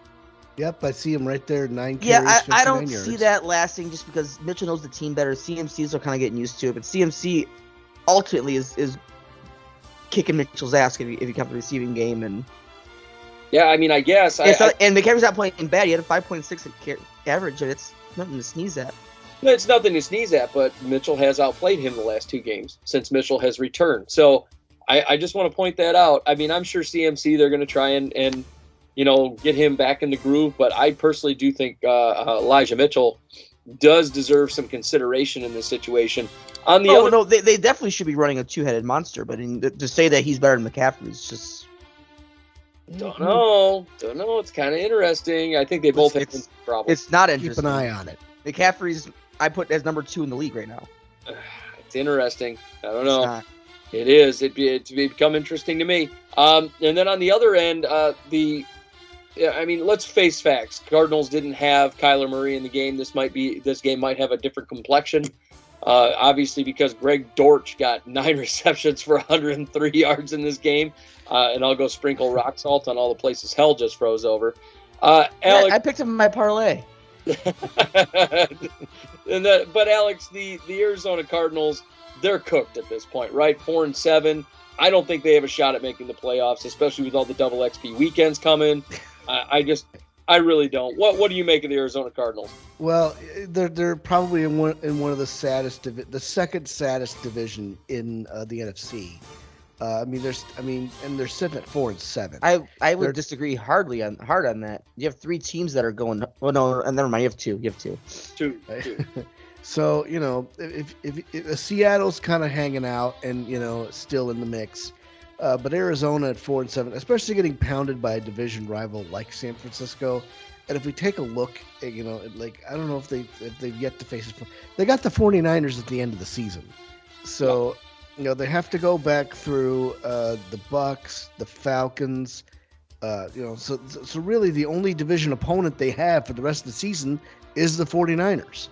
You know, uh, they they lost to the, they lost they got swept by the Seahawks, and uh, ironically enough, you know they tied the Rams. You know, the Rams beat them in Week Three, and then and then they beat the Rams in Week, you know, two weeks ago. So uh, it's like, yeah, I don't think Arizona's got really much of a chance of getting getting back in this division, especially since they've got the AFC West and they've got the AFC East to deal with. So yeah, they're cooked. Yeah, I, I think they're just about done. So I mean, four four and seven, that's hard to come back from. Um, the highest they can go is ten and seven if they win out, and I don't think Right. that's a possibility. That's not Which which that would get them into the playoffs, but they're not going to win out. No, they won't. I, I guarantee you they won't. So, um, yeah, that, that that's what we've got. But uh, those are our scores for Week 11 in the NFL. Uh, now, Tyler, we've got some top 10 to go through here. Um, so let's let's talk about it in a little segment we like to call. Tyler's Top 10. Tyler's top ten, and uh, we've got our top ten players. We we uh, we're back to combined scores here. We're back the- to combined scores. that. That a boy. I'm proud of you. Getting So- back to the mix. Our ten were very identical, except um, who you had you had one guy down low, and I had one guy down low, but I had him ranked a little higher, so that moved him into the top ten. Gotcha. Number ten, Josh Palmer, who um, had a very similar similar stat line to to uh, Josh Jacobs, but Josh Palmer had the two touchdowns to go with it. Ah, yeah, that is true.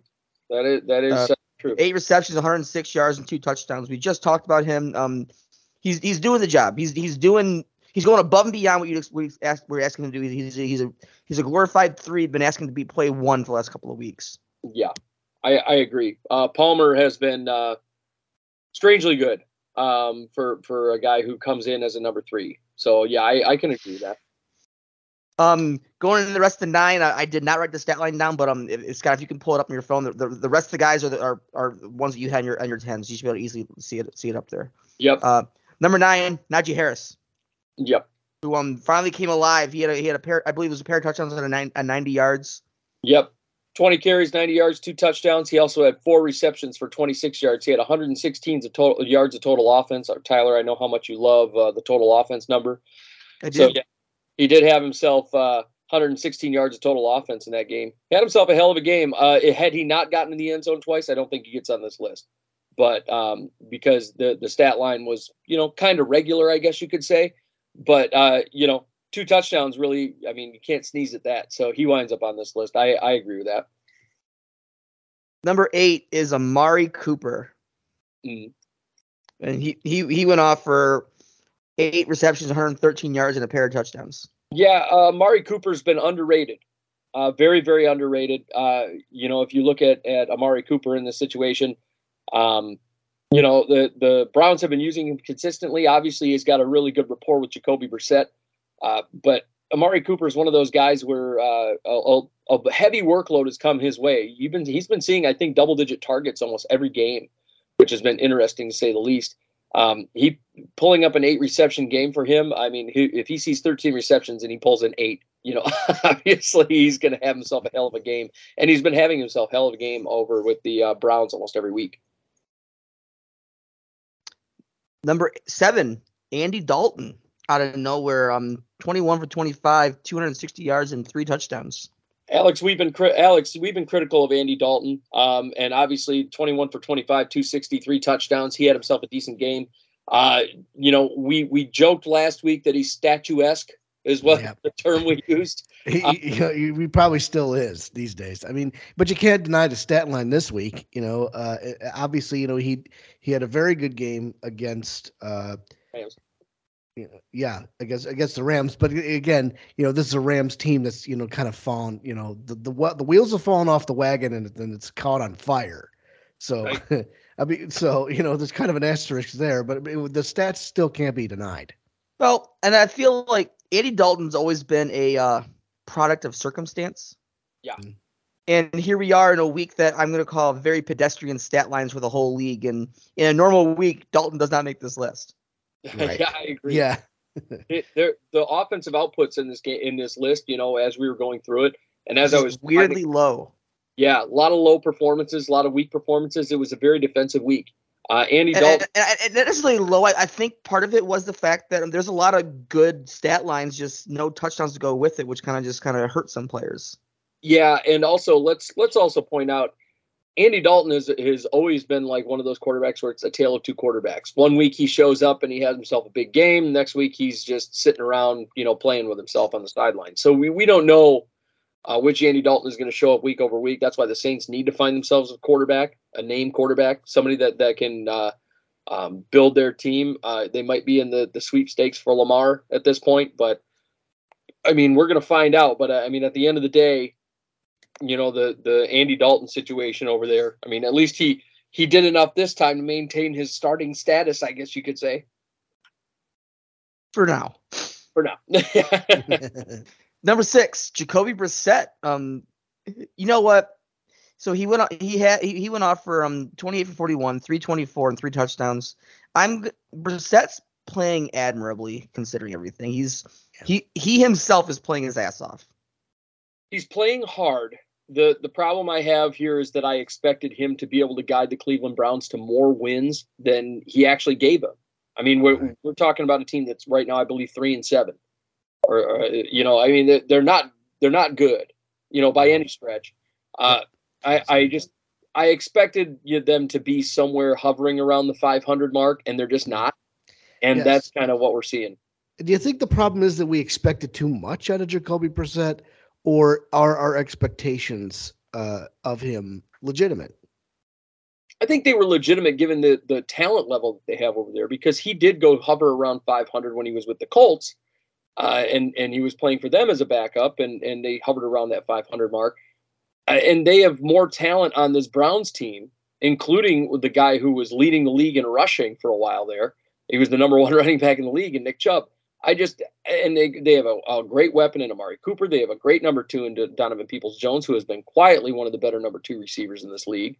Uh, you know, the, there's a ton of talent on this Browns team, and I just think this goes to show that Jacoby Brissett just plain isn't a good quarterback at this point. And and I, I really believe that. I believe that he's just not a good QB. And and we maybe our expectations were too high. I expected better in this situation. I expected him to be hovering around that that uh, 500 mark, and they're just not. So it's a little bit of a disappointment. So fun fact, I, I just opened up my, my playoff predictor. I just did a quick scroll while you were talking, Mhm. and through through 11 weeks, I had them as three and seven. Oh, did you? There you go. I- Not perfect. I, I had game. I, I had different games, but still. So Mhm. I, I could I can say that I I did predict them to have a struggling season. yeah, I mean, we predicted them to struggle, but I didn't expect them to to wind up in a situation where, you know, that they were. I didn't expect them to be this bad, you know. And, and oh wow, I, I got- them losing out, including with Watson. Wow, I was Oh. rough. I was rough back in September. ah, golly. But uh, Jacoby Brissett, maybe our expectations were too high. Maybe my expectations were too high. I think we just we learned and I learned that Jacoby Brissett just isn't a good quarterback at this point, and But he was this week. Yeah, this but this week he was you know this week he looked like the guy that we wanted him to look like or that i was hoping that he would look like you know all year long um and here we are so the the Well, brown what- one game, one game, a star does not make. yeah i think he's a spot start kind of guy right He's a good mean- backup. yeah i think he's a spot start uh that's about it I'd even go as far as saying he's a very low end one. I I mean, he could be. Mm. I, I just think he's he's kind of one of those guys where you know he's a spot start where And, when- and, and I, when I say that, when I say very low end one, I, I, I, I think we can call him a top 35 quarterback. maybe that's a, that's a possibility. I just think he's a guy that that you can you start for maybe three games max. You know, if somebody is is hurt, He's better than Russ. yeah, but Yeah. you don't you don't want to yeah yeah, God but you don't, don't want to continue to start him. You know, don't- heavy, heavy. Right, right. So Um, number five, Joe Burrow.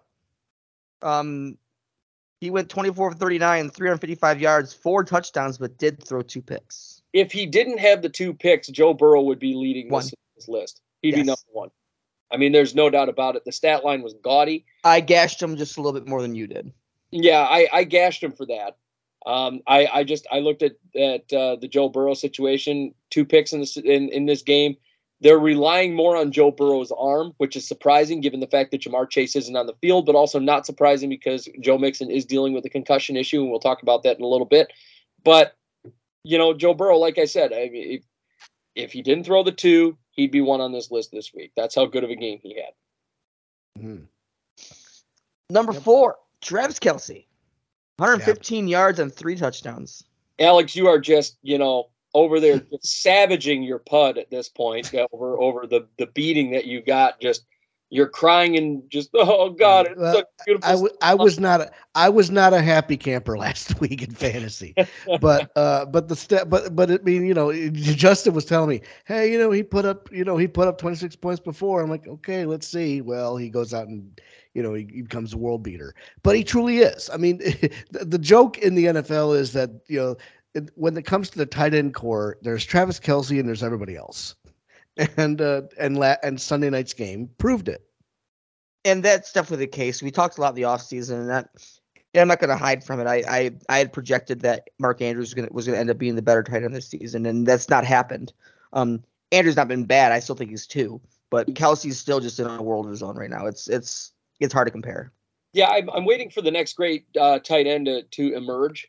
I, I don't know when it's going to be, but I'm waiting for the next great tight end. Um, I, I think Travis Kelce is great, but I also think he's somewhat of a pro, of a uh, um, He's up there in age. product of Patrick Mahomes. And yes yeah, and no, because he was he was good with Alex Smith too. Uh, well, and and it's also a product of Andy Reid. I think Andy Reid Yeah. is, is something special as well. I mean, But, Tra- but, but, you, but you could also have that argument in, in, in the time though, and Gronk being a product of Brady, and uh, yeah, I'm and- I'm on board with with Kelce as as as tight end goat right now. That's where I'm at.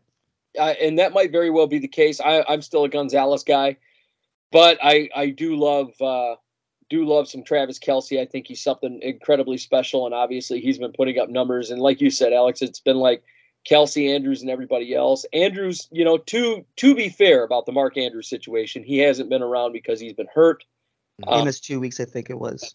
but but he he played well I mean, Andrews No. has played well this year. And Andrews is Andrews is two. No, nobody can touch him at two. But Yeah. Andrew right now, Andrews can't touch Kelce.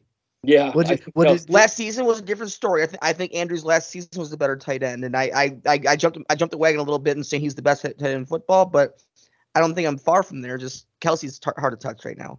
Yeah. Just sidebar. Did you did you see the tight end performance by the Dallas Cowboys on uh, Thanksgiving? yeah, yeah, They, uh, uh, Dak was passing the ball around pretty well. yeah, hitting those tight ends, they took over the game. Um, but Travis Kelce, uh, I I just think is is League of his own. yeah, I agree. Uh, speaking of his quarterback, though, number three is Patrick Mahomes. Yeah, uh, It's a nice 20 for 34, 329, three touchdown. yeah, you had him higher than me because you gouged uh, uh, Burrow for the interceptions, but twenty for 30, I, I had Mahomes at one. yeah, the three three touch. You had Mahomes at one. Wow. I did. Uh, 20, 30 for 24, 329, three touchdowns. Hell of a stat line for Patrick Mahomes. He had a great game. Uh, played very well. Not as accurate as I would have liked, but still a very good Patrick Mahomes game. He got it done. And uh, using Travis Kelce, obviously, to his advantage, all three of his touchdowns go to Travis Kelce in this game. Uh, that's Patty Mahomes doing Patty Mahomes things. And right now, he does lead the MVP race, by the way. Just throwing Yeah, he's he's running away. It's it's number one with a bullet. It's not even close. he's he's running away with it in the NFL and he's running away with it on this show because it seems like every week we're talking about Patrick Mahomes on this list and uh, he is just taking off with this thing. He It- is the he is the he is he's not the future. He's the present quarterback of the modern era. Yeah, he's he's leading right now um, uh, as far as the MVP race goes. So uh, I mean, it's it's getting a little hairy at this point as far as you know, as far as anybody else catching him right now. It's it's going to be rough for somebody to catch him. Number two, Davante Adams, 141 yards and two touchdowns. Yeah, he had uh, seven receptions on the day. Uh, you know, Derek Carr loves to throw to Davante, um, and and Davante, to his credit, has had a very good year for a very bad Raiders team. I think he's sort of kicking himself because he does want to win. I am in total agreement with Tyler that this is a McDaniel situation, not a Derek Carr situation. But they're going to blame Derek Carr because McDaniel is a new head new head coach, and they're going to give him that leeway. He's a new head coach to the Raiders anyway, not to the league. I think McDaniel's is a fucking joke. I think he Yeah. doesn't know what the hell he's doing. And his I, record is just as bad as as Campbell's. yeah, I, I. I believe that that McDaniel is a is a, a, a horrible hire, and we thought he was a horrible hire when he got brought on. We remembered his shit show over performance when he was over in Denver. He mm-hmm. goes back to New England, then he does that little fuck around thing with the Colts, and then he goes back to New England, and then he comes over to the Raiders. I, I think McDaniel is a joke. I don't like him. I think he's an asshole. I think he's a shit coach, and You I, think he, you think he's worse than Jon Gruden? Yes. think I don't think he's worse than Gruden as a human being, but I do Right. think as Head because coach. Talking uh, Yeah, head coach. as a head coach, I think he's fucking terrible. And and him and Nathaniel Hackett were the two worst coaching hires this offseason. And and I I just I don't think there's a question there. I, I even I'm even questioning the fact that those guys are head coaches. Like I, I have less of a problem with Jeff Saturday becoming a head coach, given the circumstances. I'll double down on you. I'll double down. Oh, Yeah. I would rather Hugh Jackman right now. Oh my oh, God! no. God. Oh. Hugh Am Jackson. I? Am I? Cl- oh, hold on. Think about it. Am I wrong? Hugh, no. I don't know. I, I don't like Hue Jackson ever. I think he's the worst head coach of all time. yeah. Yeah, Hue Jackson's a mess. I think Hue Jackson's got more wins. Oh God, no. I don't want. to. I, I I'll look it up later, but Uh, I think we're ready to have this conversation. Says a lot about Hackett and Gruden, or not Gruden. Well, Gruden too, I guess, but uh, Hackett and McDaniel's. yeah, I, I think Hackett and McDaniel are terrible, but I mean, we'll we'll see how that goes. But yeah, I, I do think Davante is having himself a great year in The- spite of that. Remember last week we were, t- we were talking about Falcons head coach. You guys were talking about him being like 30, 32 or 31. Like, like, like, no, he- there's a couple worse than him, and I would I would still take him over either Hackett or McDaniel. So wasn't saying he's great, but he ain't the worst. I, I would agree. I, I I would put him about like 29 or 30, 31, but but I, I don't know. I, I see Hackett and what he didn't what he's done in Denver so far, that's been a mess. And I'm watching McDaniel and I'm seeing what he's doing over there with, with the Raiders. I think that's a fucking mess. I think both of them are terrible. Um and and yeah, I would I would totally take uh um you know Arthur Smith over them. But I mean in spite of that, Davante having himself a great year, great year, um, just not getting the wins, and that's the unfortunate thing because he is a great player. So Davante Adams winding up on this list, absolutely. And number one is Tony Pollard, who Yeah. just went off Mhm. last week. Oh yeah. A- a- I mean, 80 yards on the ground, 100 109 through the air, and had two touchdowns. Yeah, he's been going off for the last couple of weeks. Pollard, I think, should be the starter in Dallas. I know that him and Zeke have been kind of splitting carries. I know they're not going to get rid of Zeke because Zeke, uh, uh, you know, paying them too much. you, you choked up a ton of money for Zeke. It's not to say that Zeke is bad. Okay. Pollard's on a contract year. Yeah, Pollard's in a contract year. It's He- hard to it's hard to warrant paying 40 million dollars in running backs when you're already when you already have a 40 million dollar quarterback. Bingo. And and on the other end, you know, I, I gotta point out, you know, I'm nervous for Tony Pollard this year. As good as he is, as great of a running back as he is, as great as I think he's gonna be wherever he goes. I think he becomes a star somewhere. But if I look at Tony Pollard and and I see him getting ready to go into the free agency pool, his contract's getting ready to expire, he's gonna be worth the same amount of money as Zeke, if not more. What I see, and, and maybe it's just me, I see a player that that could wind up in that Alfred Morris th- situation. I get scared about that. I get scared about the fact that a guy that talented could wind up as the next Alfred Morris because the teams just don't value him the way that they should be. Tony Pollard is a great runner. The Cowboys have an embarrassment of riches at riches at the running back position.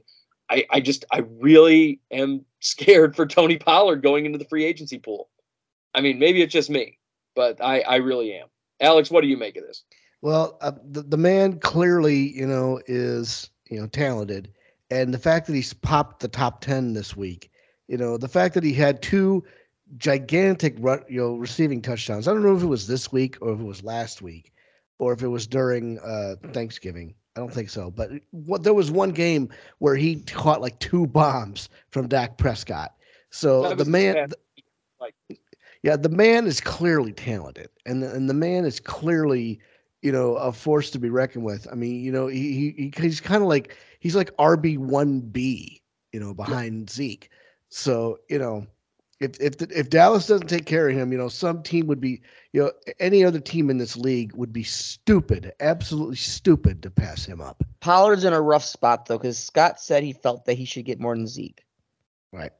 If you do that, that means that you deem Pollard to be more valuable than the than the following running backs: Dalvin Cook, Derrick Henry, Nick Chubb, Aaron Jones, Joe Mixon, Saquon Barkley, which is not true.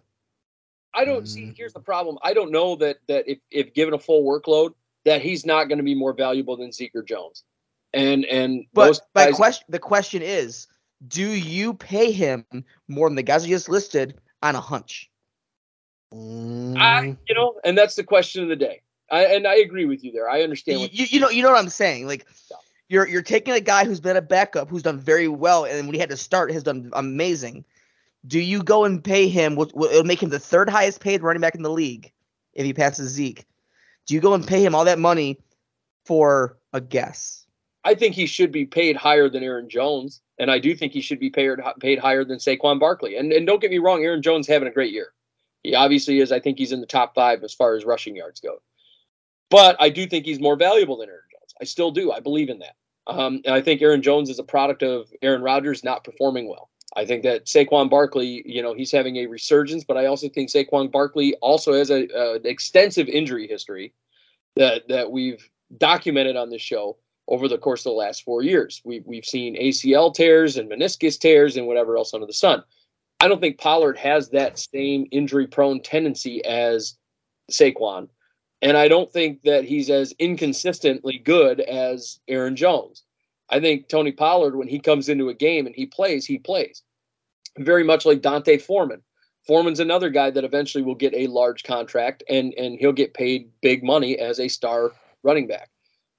They could choke, any team could choke up the money for him. And I do believe it depends on, on how valuable they are, or they think he is. I would choke up the money on the hunch because I've seen what the man can do. The sample size is a large sample size. We're not talking a small sample size. Oh, My official guess is is he um he signs for about ten a year, Yeah, I think between 10 and 12 is where I think he's going to go.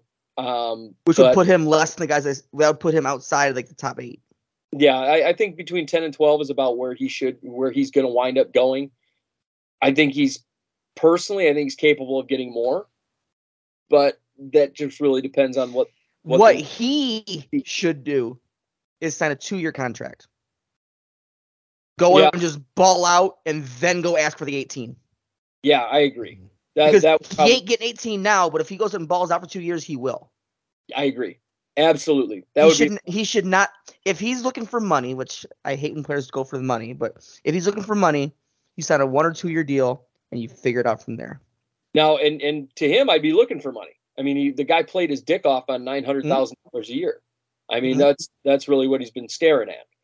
So I I I, I like Tony Pollard. I think he'll get paid well. Um, I think between ten and twelve is about what he's worth. But you know, and and I agree with you. A two year deal would do him some good. So that's what we got there. Um, moving forward, we've got the uh, this other segment we like to call Raytown's Forgotten Fun. Freighttown's Forgetful Five, and we're gonna um we're gonna Yeah, talk. And the Tyler influence had its had its way here too. Oh boy, um So we when we do this, we might need to start like adding in some like uh just off the list so we can get like a good little combi- good list because what it caused this week was a, a lot of com- combined stuff. yeah. Mhm. Tyler was a little bit little savage this week. Oh really? I can't So- wait to see it. Number five, we're gonna we're gonna call the uh, quarterback carousel. I, I got a t- Mhm. three way tie of Baker Mayfield, Davis Mills, Kirk Cousins. All, And- all at number five. Yeah, 'cause- because we our list kind of wavered quite a bit here. But I know we talked about the Kirk Cousins thing, but his stat line is still gonna get him here. Yeah, I, I mean his stat line wasn't good, but I, I like I said, I don't think he's to blame for it. Yeah, around around 500 completion percentage, um, just over 100 yards. Yeah. It, but then Davis Mills and Mayfield, a pair of interceptions each, uh, both under 200 yards. Yep. I think I think Mills got a rushing touchdown, but like, all three um are are, are games that are, are going to get you on this list. Yeah, yeah, I agree. Yeah, I mean, if, if we're if we're talking straight stat line, we think I think Davis Mills had the worst performance simply because he didn't he didn't throw for 20 catches. He only got 19. Uh, he only had 169 yards, and he still has the two picks. Yeah, but, Baker but, Mayfield, you but know, Kirk only had 100 yards. Right? and- Five. I I look at uh, uh, the Kirk Cousins situation. Like I said, I I if you here's here's the reason I I kind of kept Kirk Cousins off this list. If you wound up having Davis Mills or Baker Mayfield in a situation where they were getting 67% pressures, I don't think you see him break 100 Oh yards. no, I I, I agree. I, I fully agree with you. you know. But we've all, we've always run this list on what the stats specifically show. right, right, right. Um, but we can kind of that that's a good olive branch into number four, which is going to be the Vikings O line. Yeah. Oh yeah. Uh, historically bad. 67%. I've been talking about it this whole show. Uh, just terrible. But, you know, realistically, like I said, I mean, and, and also just to be fair to, to what you said, Tyler and, and Davis Mills and Baker Mayfield, they are historically bad on their own without having a 67% pressure rate, let alone, you know, having the 67% in their face. Um, you know, I I just think that is an absolute um, mess. The Vikings offensive line had had a lot of problems. Christian Darrisaw was out. They had Blake Brandel in, who obviously is no match for Micah Parsons. Uh, that's a completely Well, different. no. Well, his, his defense, not too many people are a match for Micah Parsons. Right, exactly. So I, I mean, I, I just, um, yeah, uh, Micah Parsons tore them apart. I mean, and really, DeMarcus Lawrence tore them apart. Well- yep. Oh, that guy. That guy's a freak off the edge. Yeah, so I, I, the Vikings had a lot of pressure. It, Kirk had a lot of pressure in his face. He had a bad stat line this week. Uh, the Vikings' offensive line obviously was an, a goddamn mess.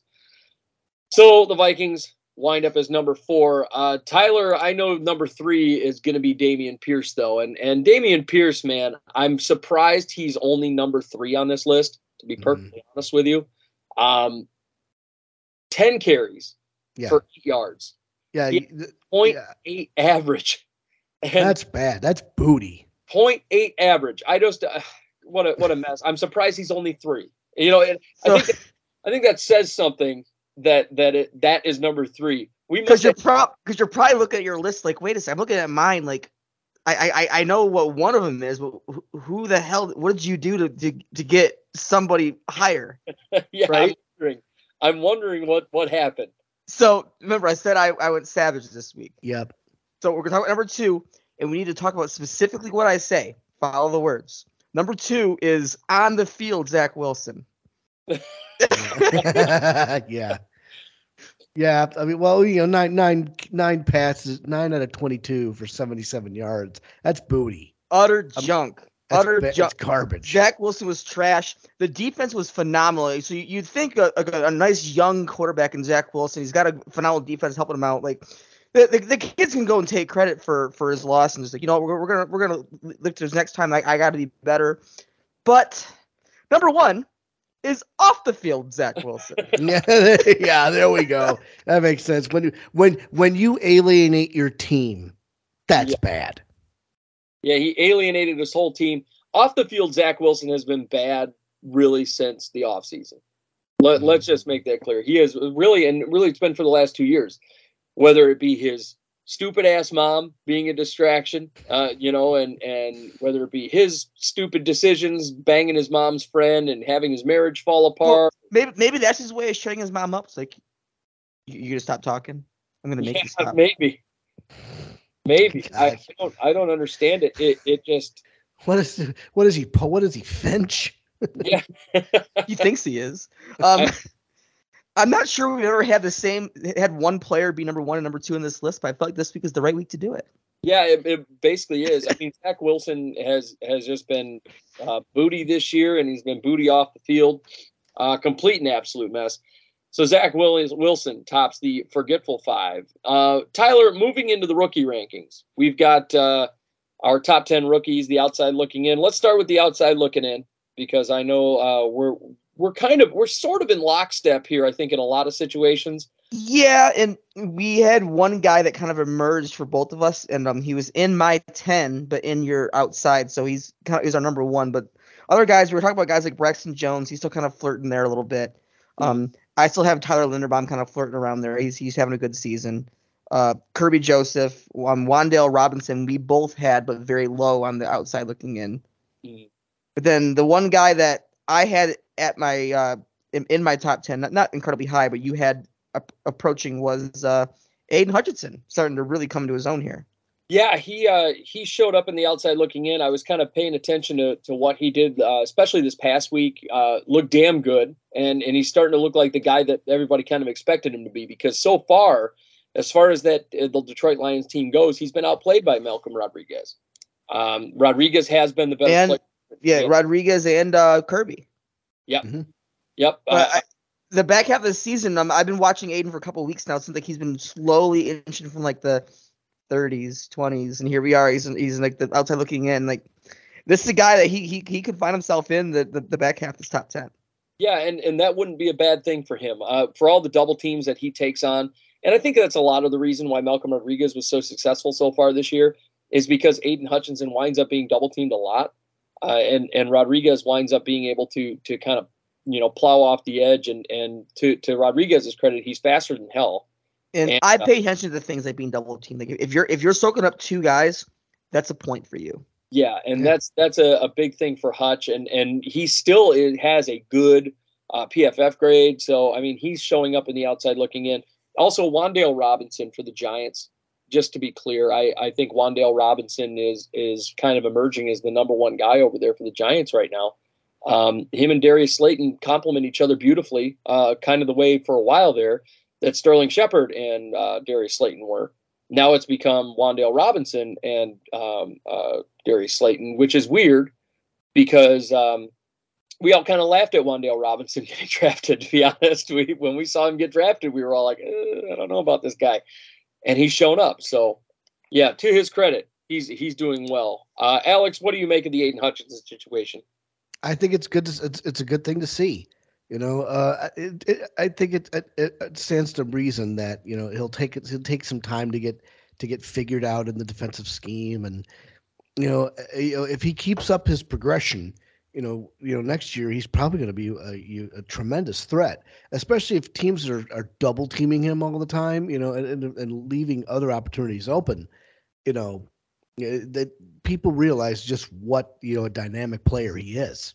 I think he's going to benefit a lot when Romeo Okwara comes back onto the field uh, because he's been dealing with a lot of injuries this year. And also, I think he's going to benefit if the Detroit Lions go out and draft defensive tackles or pick up defensive tackles in free agency. They do not have defensive tackles right now for shit. And um, if you get that interior uh, love for him, I think he's going to be an interesting guy. That that's the most interesting guy that showed up on the list outside of Wan'Dale Robinson. Um, you know, is is Hutch. Uh, but Tyler, moving to the top ten here. Let me let me uh, get some of these uh, these rankings. Uh, six through ten hasn't changed. Like they're they're like where, where they were this week is where they were last week. So Drake London at ten. Okay. Uh, yeah. Uh, 77.3 PFF grade, 79.8 receiving grade. He's got his first touchdown in a while on Thursday Night Football. Uh, he, he hadn't performed well in several weeks. Eh, okay. it's to be expected. Uh, n- number nine, this guy you're high on. I'm not as high on him, but Martin Martin Emerson stays stays at nine. Uh, he had a rough grade against a, a very tough Buffalo defense this week. Um, he, I mean, 73.3 PFF grade, 72.4 pass rush, 75.7 coverage grade. I mean, his grade did go down. I, am not going to deny that. Um, I don't know why you're not high on him because he is outplaying Denzel Ward right now, um, and he is playing very good ball. Uh, as a rookie, to have a 73.3 and a 75.7 coverage grade, I, I mean, he's. Oh yeah, sure. I I, have like 11, 12. Like we're not we're not far off. Yeah, I mean, he's just. I, I think he's been a lot better than he's been being given credit for. Uh, the, and and I, I think he's kind of getting overlooked here because the next guy, if I'm not mistaken, should be Tariq Woolen. Yep, Tariq Woolen's at eight. Um, he's uh one of only like three guys on on our list that that's PFF grade went up. Everyone else kind of went down for the most part, outside of a couple guys. Yeah, well, Woolen is very brief. Uh, uh, we're talking like 0.1 of a of a tick up, but yeah, uh, Woolen sitting at a 70.1, 70.0 coverage grade, 63.7 run defense grade. He was just he's coming off the bye week this week, um, and and realistically, Emerson's been better than Woolen so far this year, which is why I've got Woolen underneath Emerson. Um, uh, and and I don't know why. Like I said, I don't know why you're not as big on Emerson as you are Woolen when Emerson is the better player. Uh, by the numbers, he's the better player. Um, but uh, eventually, I want to see. Um, I want to see uh, Tyler, you know, scoot Martin Emerson onto that top ten spot. Number seven, Garrett Wilson. No surprise. Um, frankly, I think Garrett Wilson right now he is the the new Tyler Lockett. That's what I think he is. I think he's good for about four or five games a year where he's going to blow up for big numbers, and then the uh, uh, the rest of the time, you know, he's he's just kind of pedestrian. I mean, 75.2 PFF grade. He's got a 70, 78.9 receiving grade. He had a terrible game this last week versus the Patriots. He had uh, uh, subpar grades on the PFF line. He only had two receptions for 12 yards. He just wasn't good. He just wasn't good this last week. And and mm. the fact that he's as high on this list still. I mean, I, eventually we got I got to start penalizing the guy, you know, because he isn't as consistent as you want him to be. So I mean, I'm well, not surprised, but I, I mean, I like Garrett Wilson. I just expect more out of him, and I understand a lot of that has to do with Zach Wilson. You know, mm-hmm. I, he does have subpar quarterback play. Frankly, if if Joe Flacco came into the game uh, this upcoming week, we'd be having a different conversation starting next week because Joe Flacco does love Garrett Wilson and loves throwing the ball to that guy. Um, I do think, he, like I said, he's a good receiver. I just need more consistency. Mm-hmm. And number six, Kenneth Walker. oh, we both kind of let him kind of stay because of having the week off. Yeah, he had the bye, um, but I actually had, you know, on my list, he actually went up a little bit because of the fact that he did have a 71.1 PFF grade, 77.2 rushing grade. He was on the bye week. And Dameon Pierce had such a bad week and Jack Jones actually had such a bad week uh, uh, for the, from a grading perspective, from a tackling perspective. Um, Jack Jones wasn't good, Dameon Pierce wasn't good, and so Kenneth Walker, I mean, kind of by proxy in a weird way, went up uh, to number four uh, on, on my list. So I mean, I, you know, I, I like Kenneth Walker. I think he's something special. I, I think he's going to be a long term solution at the running back position for the uh, Seahawks. He's only going to get better. Um, so yeah, I, I I'm happy he's in the top ten. I do think he should be higher, but that's all right. Um, at this point, this is where things started to go haywire. Number five is Jack Jones dropping a little bit from number four. We just talked about him a little bit. He, he had himself a rough week. Yeah, he didn't have a good game. Uh, a 57 overall grade versus the Jets, 55.7 coverage grade. He gave up two receptions on two targets for 40 yards, so he gave up two big bombs. Uh, he he just he didn't play well. He didn't tackle well. He wasn't good in run coverage. Jack Jones just wasn't good. I, I mean, as good as he's been all year, and and the Jets are are, are a decent team. Like, I'm not going to sit here and say the Jets are like a bad team or something, but but really, I mean, Jack Jones didn't have a good week. He just didn't. I mean, that's just what it is. So uh, yeah, Jones, man, winds up uh, kind of dropping a little bit here. And I'll touch on that here in a second too, because number four is Dameon Pierce. We also talked about. Um, Yeah. he had a bad week. We're, we're talking about a few guys that would have dropped had it not been for byes and other bad performances. Yeah, Because Walker on a bye, Garrett Wilson didn't play well. Pierce played terribly. This is his worst game of the year. Um, yes. He posted a, a 0.8 yards per carry average on 10 carries versus a Washington defense. Um, Pierce, uh, you know, he's played well all year long. This is the first time he just hasn't been up to snuff.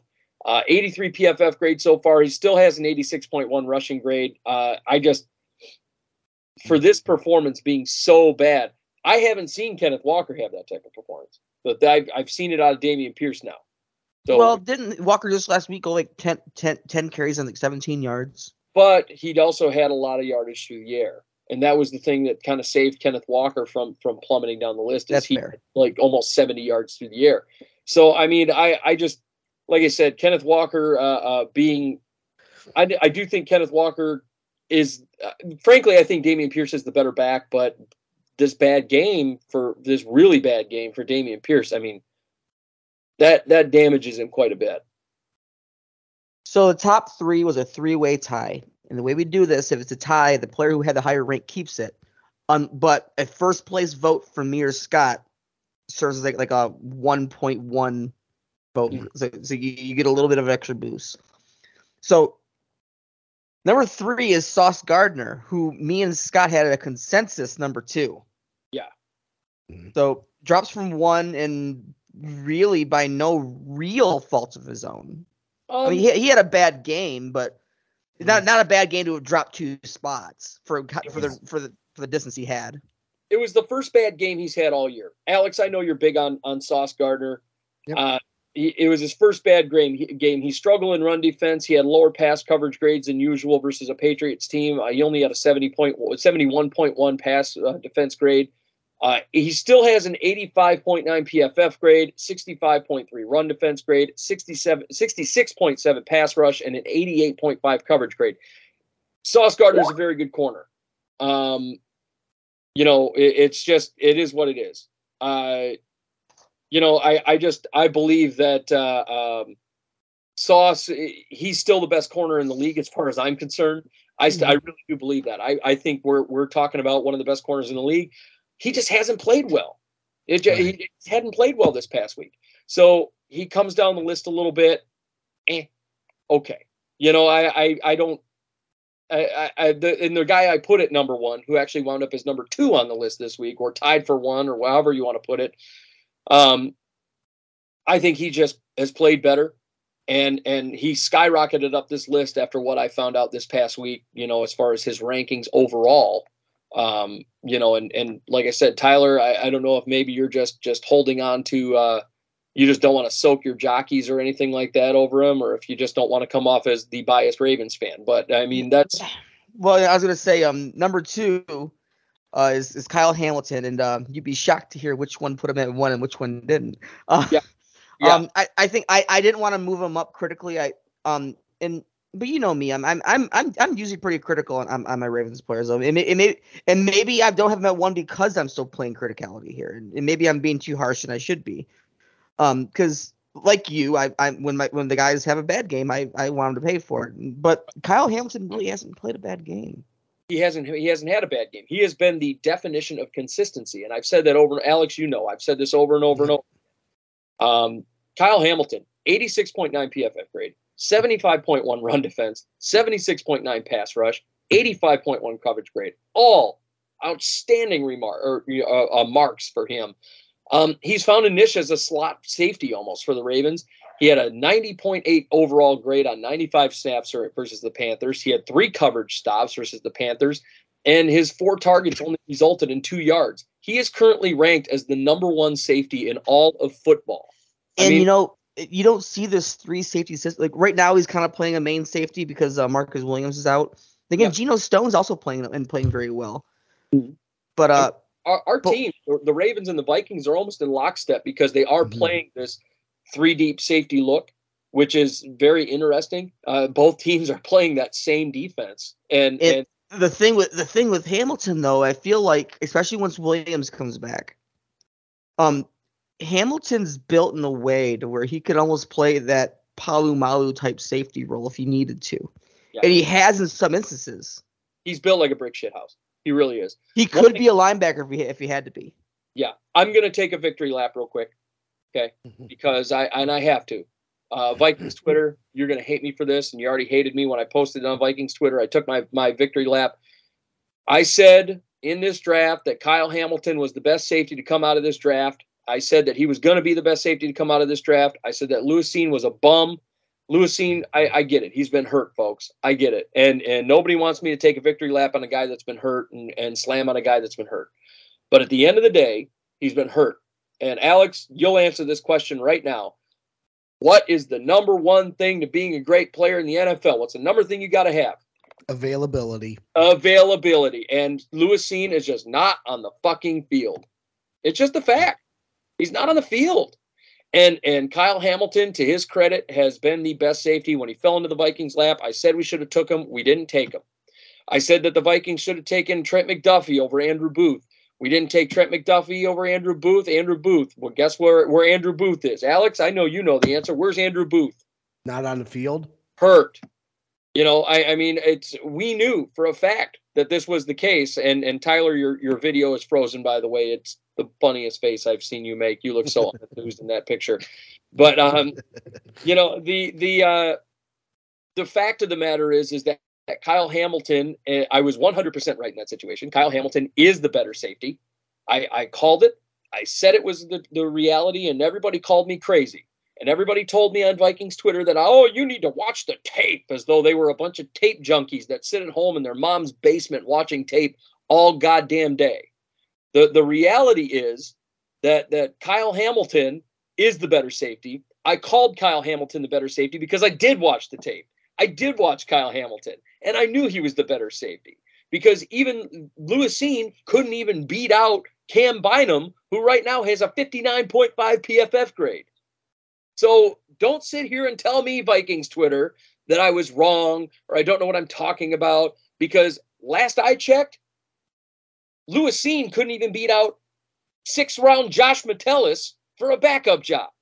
Okay? Oh, man. So it, you're going to tell me that I don't know what I'm talking about when Kyle Hamilton is sitting at number one as the best safety in football. The best. Not at not the second best, not not fucking best rookie. No, the best safety overall. Tell me I'm wrong. Because I'm not going to. Exactly, because you know I'm I'm right. I'm 100% right. Kyle Hamilton is the best safety in football. And all you Vikings fans out there and my fellow Vikings fans who we agree we want the Vikings to win, but don't sit here on fucking Twitter and act like I don't know what the fuck I'm talking about. Because you guys who sat there and told me you need to watch the tape.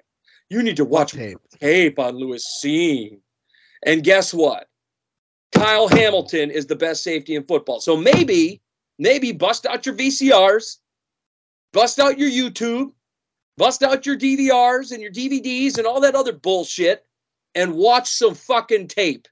I'm going to tell you what you told me. Watch some fucking tape because I'm right, you're wrong. Period. Kyle Hamilton is the best safety out of this draft and in the entire NFL. I was right. 110% of the way. And Andrew Booth has been a joke. The guy can't even see the field. Everybody got all excited about his offseason bullshit. Vikings Twitter is the most obnoxious when it comes to the fucking draft because there is a degree of homerism that is just drives me fucking crazy. And now here we are. The fucking homerism. You, you, fuck your homerism. Fuck that. Being critical of the general manager for not having a good draft is a okay at this point because guess what? Kwesi Adofo-Mensah did not have a good draft, and he balked on this guy who is the number one safety in football, the man. That's what he is. He is the fucking man, and we balked on him. He is the that could have been our new Harrison Smith, and we balked on him. So I, I Vikings Twitter Y'all can sit here and tell me I'm crazy over this Lewis Cine thing. Oh, you don't know what you're talking about. He broke his leg. He couldn't beat out Josh Metellus. So what the fuck are we talking about? It doesn't make sense. So that's my rant about that. I had to, I had to uh, uh, uh, go on that rant, and and I gotta re-add Tyler here to the. Yeah, it, it, was so it was so epic that he shook him up. He, he's having a little trouble joining back in the call, but yeah, yeah. yeah I, to, to, point to point your, yeah, you know, you were telling me like when he when Cine got drafted, what was the first thing you said? Like you could have just got him in the second round. You could have gotten Cine in the second round. I just don't understand. At the end of the day, Kyle Hamilton is the best safety in football, and every Vikings fan out there on Vikings Twitter that told me that I was crazy, that we shouldn't have balked on Kyle Hamilton who is not only the best safety out of this draft class, but the best safety in football, folks.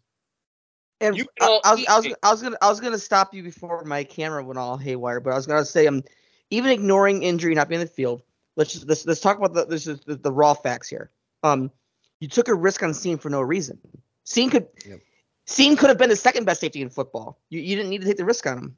You, right. you had you, you had the surefire candidate and Kyle Hamilton right there, and you didn't take it.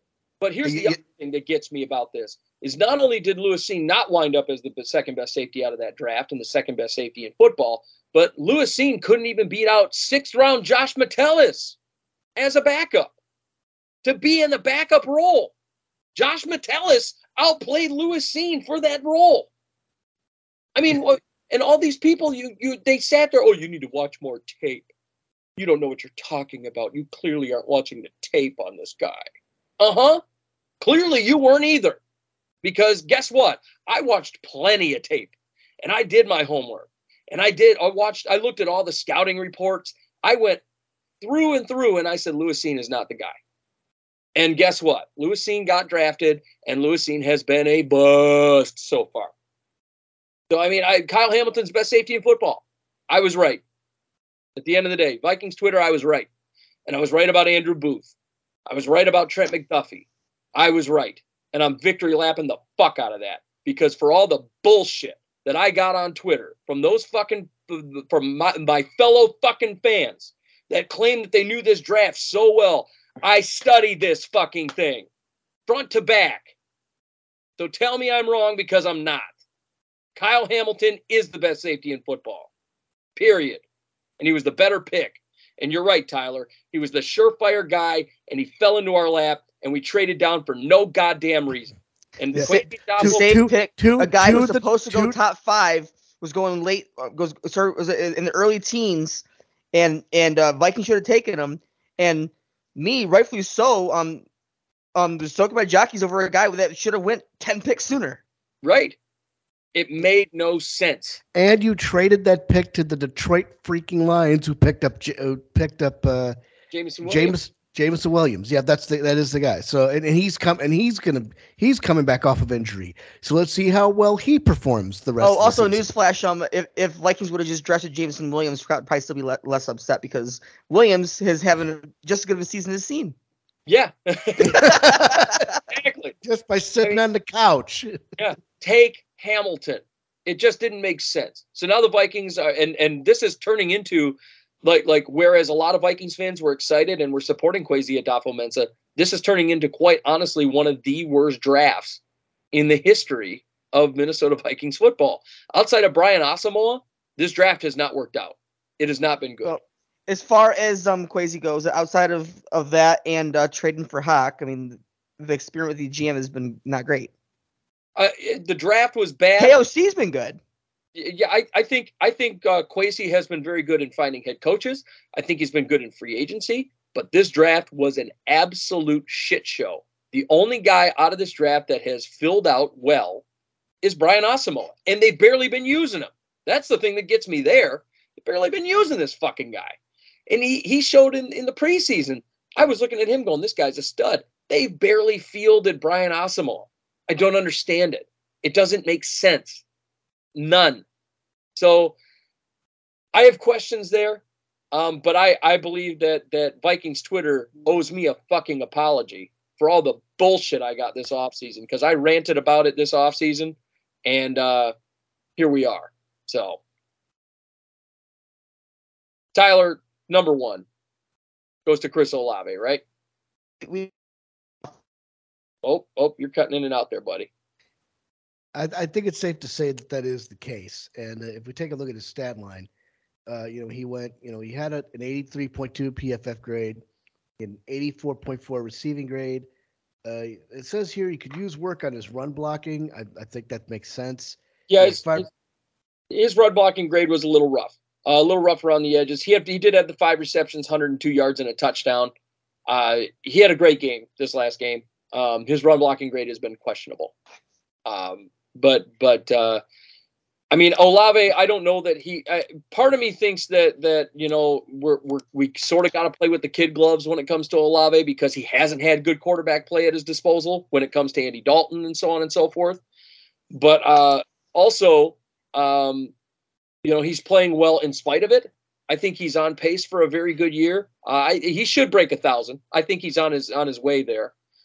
Uh, but Chris Olave is a good receiver. Uh, I think with a better quarterback, we might see a better version of Chris Olave. Tyler, what say you? Um, if he could say anything, uh, Yeah. he's he's still frozen. Yeah, you're a So, little. Alex, um, what's you on this guy? So with Chris Olave, I agree. Like you get it, you get a different quarterback, and you get a better one. You know, you're you're going to see more production out of this guy. Right now, he's sitting pretty at 760 yards, and he's projected to go 1175. So, uh, you know, at this point, you know, I, I think it's true that you know if you get if you get a better quarterback in New Orleans, uh, you'll you'll have a better Chris Olave as a result. Yeah, I, I agree. I think if they they go into this draft and they wind up uh, getting their quarterback of the future, we might be having a, a different story. Tyler, would you agree? oh, 100%. Yeah, I, Andy Dalton is such a statue back there. So I, uh, I just think Olave is playing great considering it all, and I I, I, I put him at one, so I'm, I'm gonna I'm gonna defend keeping him at one. I I, I think Olave is having himself a phenomenal season, especially having to step in for guys like Michael Thomas and Kamara, who who who who's injured early part of the season, and I, I think Olave's doing fantastic. yeah, he's he's been very good. Um, so with that, we got our rookie rankings uh, in in the books here. Uh, next up, we we we're, we're gonna swing to break here real quick.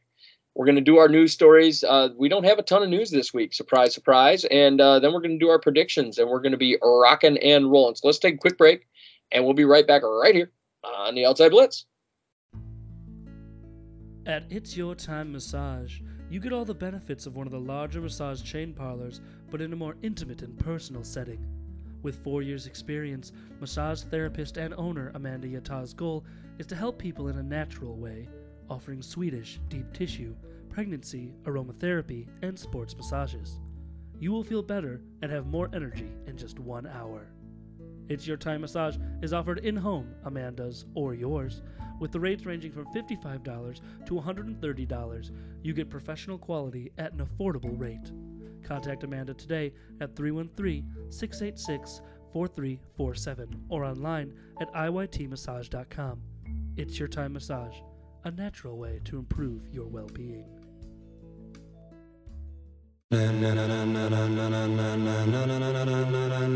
Ladies and gentlemen, ladies and gentlemen, are you ready?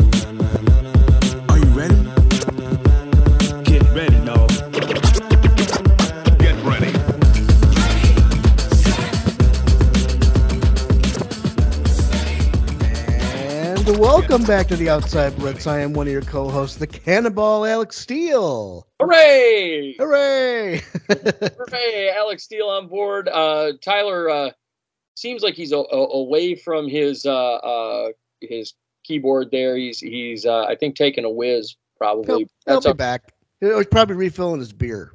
Yeah, yeah, he's got to do that too. But you know, uh, either way, uh, you know, I'm the the fabulous one, Scotty Freytown, uh, and you know what? Tyler is over there, you know, doing his business. There he is. Tyler is is here. Boo! And I'm the tenacious Tyler Dean. Boo! Huh? Uh, Who? You had to save the boo, I guess. Yeah. Uh, well, I, I cheered Alex, so I had to boo you. But uh, it's like face and heel. But anyway, um, we got some news around the league. We got a few things going on. Not a ton of news. There, you know, the the news has obviously slowed down in the last couple of weeks. The trade deadline already happened. You know, so there's not a lot going on. But we do have a few things to talk about. Um, let's let's go ahead and jump into the elephant in the room. Justin Fields, quarterback. Uh, he's listed as questionable versus the Jets. Separated uh, his shoulder against the um, the Falcons last week uh, on the very last drive. Uh, you know, it, they thought it was just a dislocation. Turns out to be a separation. Turns out he's he played right through it. He's listed as questionable this week.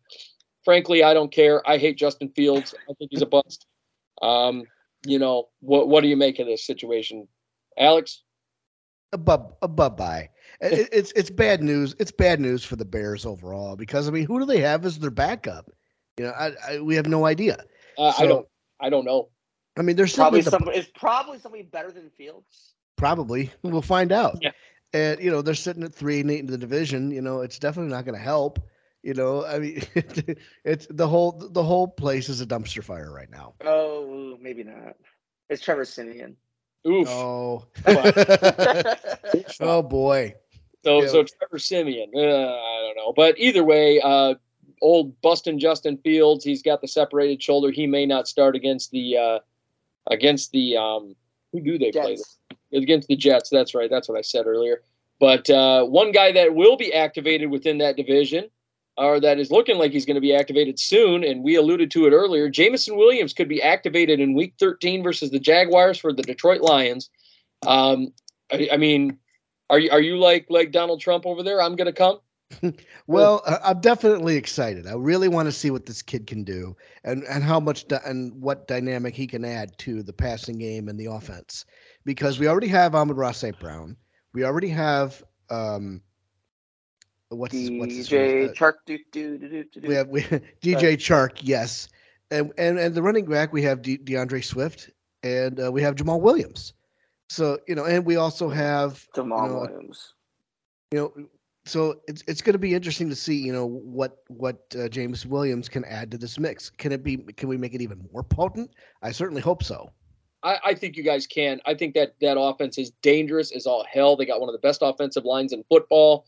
Yeah. Uh, the Detroit Lions are scary. They are scary good, and people aren't realizing it. They're flying under the radar. I'm telling you, if they go into this offseason and they do things right, which I know we can, you know, the Lions can sometimes lion out and not do the things that they're supposed to do. Hey, but they if- need a tight end. They do need a tight end. They do. Yeah, It- they traded away. They traded away Hock, so you know Yeah. they kind of First- need to get a they, they new. need- they need a first round tight Don't end. draft. Don't draft that tight end in the first round. yeah. but but they do need they do need a, a, a, a just get their quarterback of the future. Um, and and I do think that they do need a tight end, and then beyond that, it should be straight defense in free ag- free agency. Um, they should be straight defense in the draft. They need to go defense, uh, defense, defense, and I think that's where they're going to go. But if the Lions do the right thing, they could wind up uh, uh, the, probably one of the more dangerous teams next year, uh, and they could be Well, making. plus the thing is, don't don't put too much faith in Williams for this year. He's coming off a pretty major injury. I'd expect Williams to be easing in like, and be more looking to him be dangerous next season. Yeah, I agree. Um, and and I I've said it several times on this show. If Jameson Williams had stayed healthy in the national championship game and didn't tear his ACL, we're having a different conversation about who the national champions were in that game. Uh, Alabama would have won that game because Georgia could not slow him down. And and what team he he would he'd even be on right now. Right. I agree.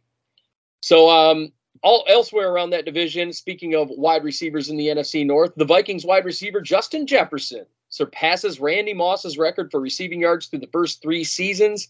Is he the best receiver in football? I think so. I said it before the season started. He is.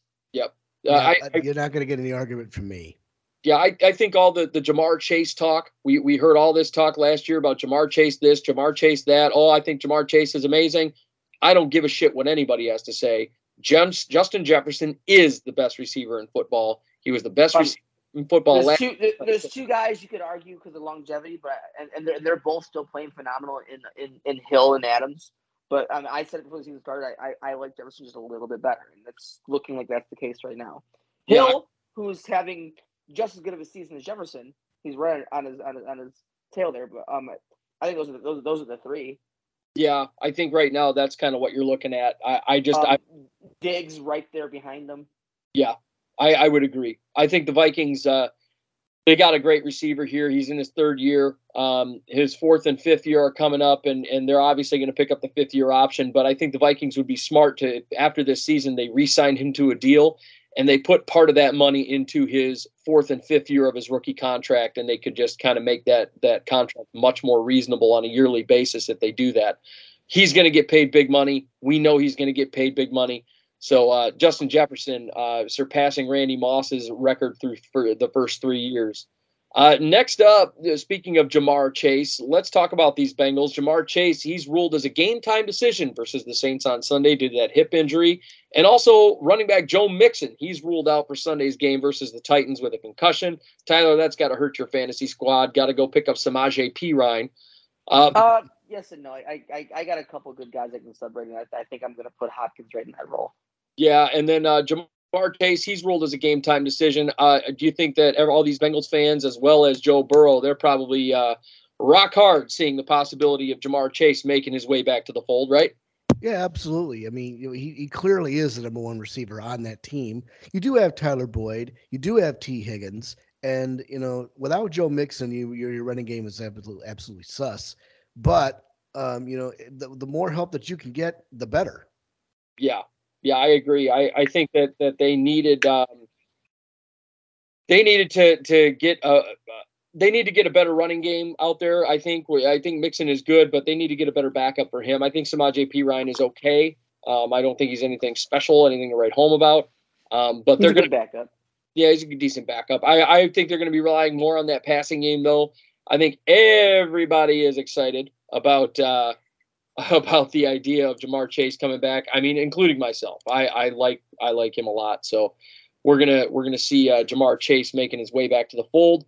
Um, elsewhere around the league, the Buffalo Bills, man, this is another huge one. Uh, on Thanksgiving, Von Miller versus the Lions. He leaves with a, a knee injury. Turns out to be a lateral meniscus tear. He could be re- reevaluated in the next seven to 10 days. It could be a season ending injury. Does this kill the Buffalo Bills' chance of being Super Bowl contenders here? I think the Bills are on a major downturn right here, and this does not help the situation. It definitely doesn't help. I mean, you know, I, I don't think that they're completely cooked yet. But as we were alluding to, you know, the Bills are, you know, squeaking by wins. They squeaked by the, they didn't necessarily squeak by the Browns, but they squeaked by the Detroit Lions. You know, one of the, you know, it, it, uh, you know, it's like they are, they may be very well be on the downturn, and this is troubling news if if you're Bills Mafia. Yeah, I yeah, I disagree. I, I, I, I, the Von Miller hit is huge. I don't think the Bills are on the downturn. They, they had a hard fought game against a very good Lions offense, but then they, they, they creamed the Browns. I, I don't think the Browns, the, the Bills are on a downturn, but losing Von Miller is, is, is a gigantic hit to the defense. Yeah, it's it's a massive hit. Um, I I just I really think that it's it's brutal to say the least. Um, not.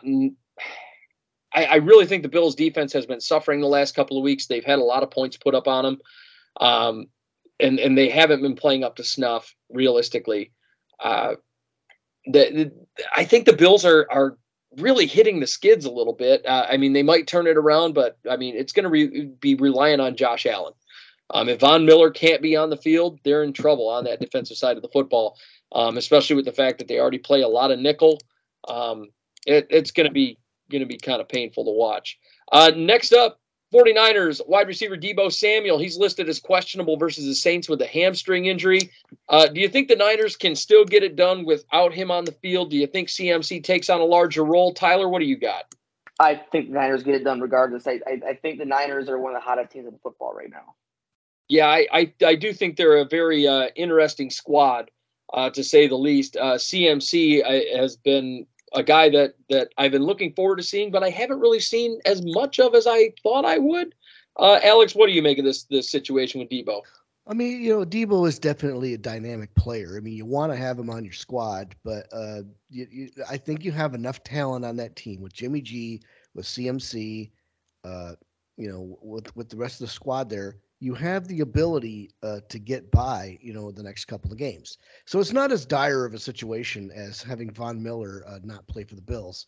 Uh, but I mean, it's still it's still a bad. You know, you, you you hope that you hope that Deebo can play.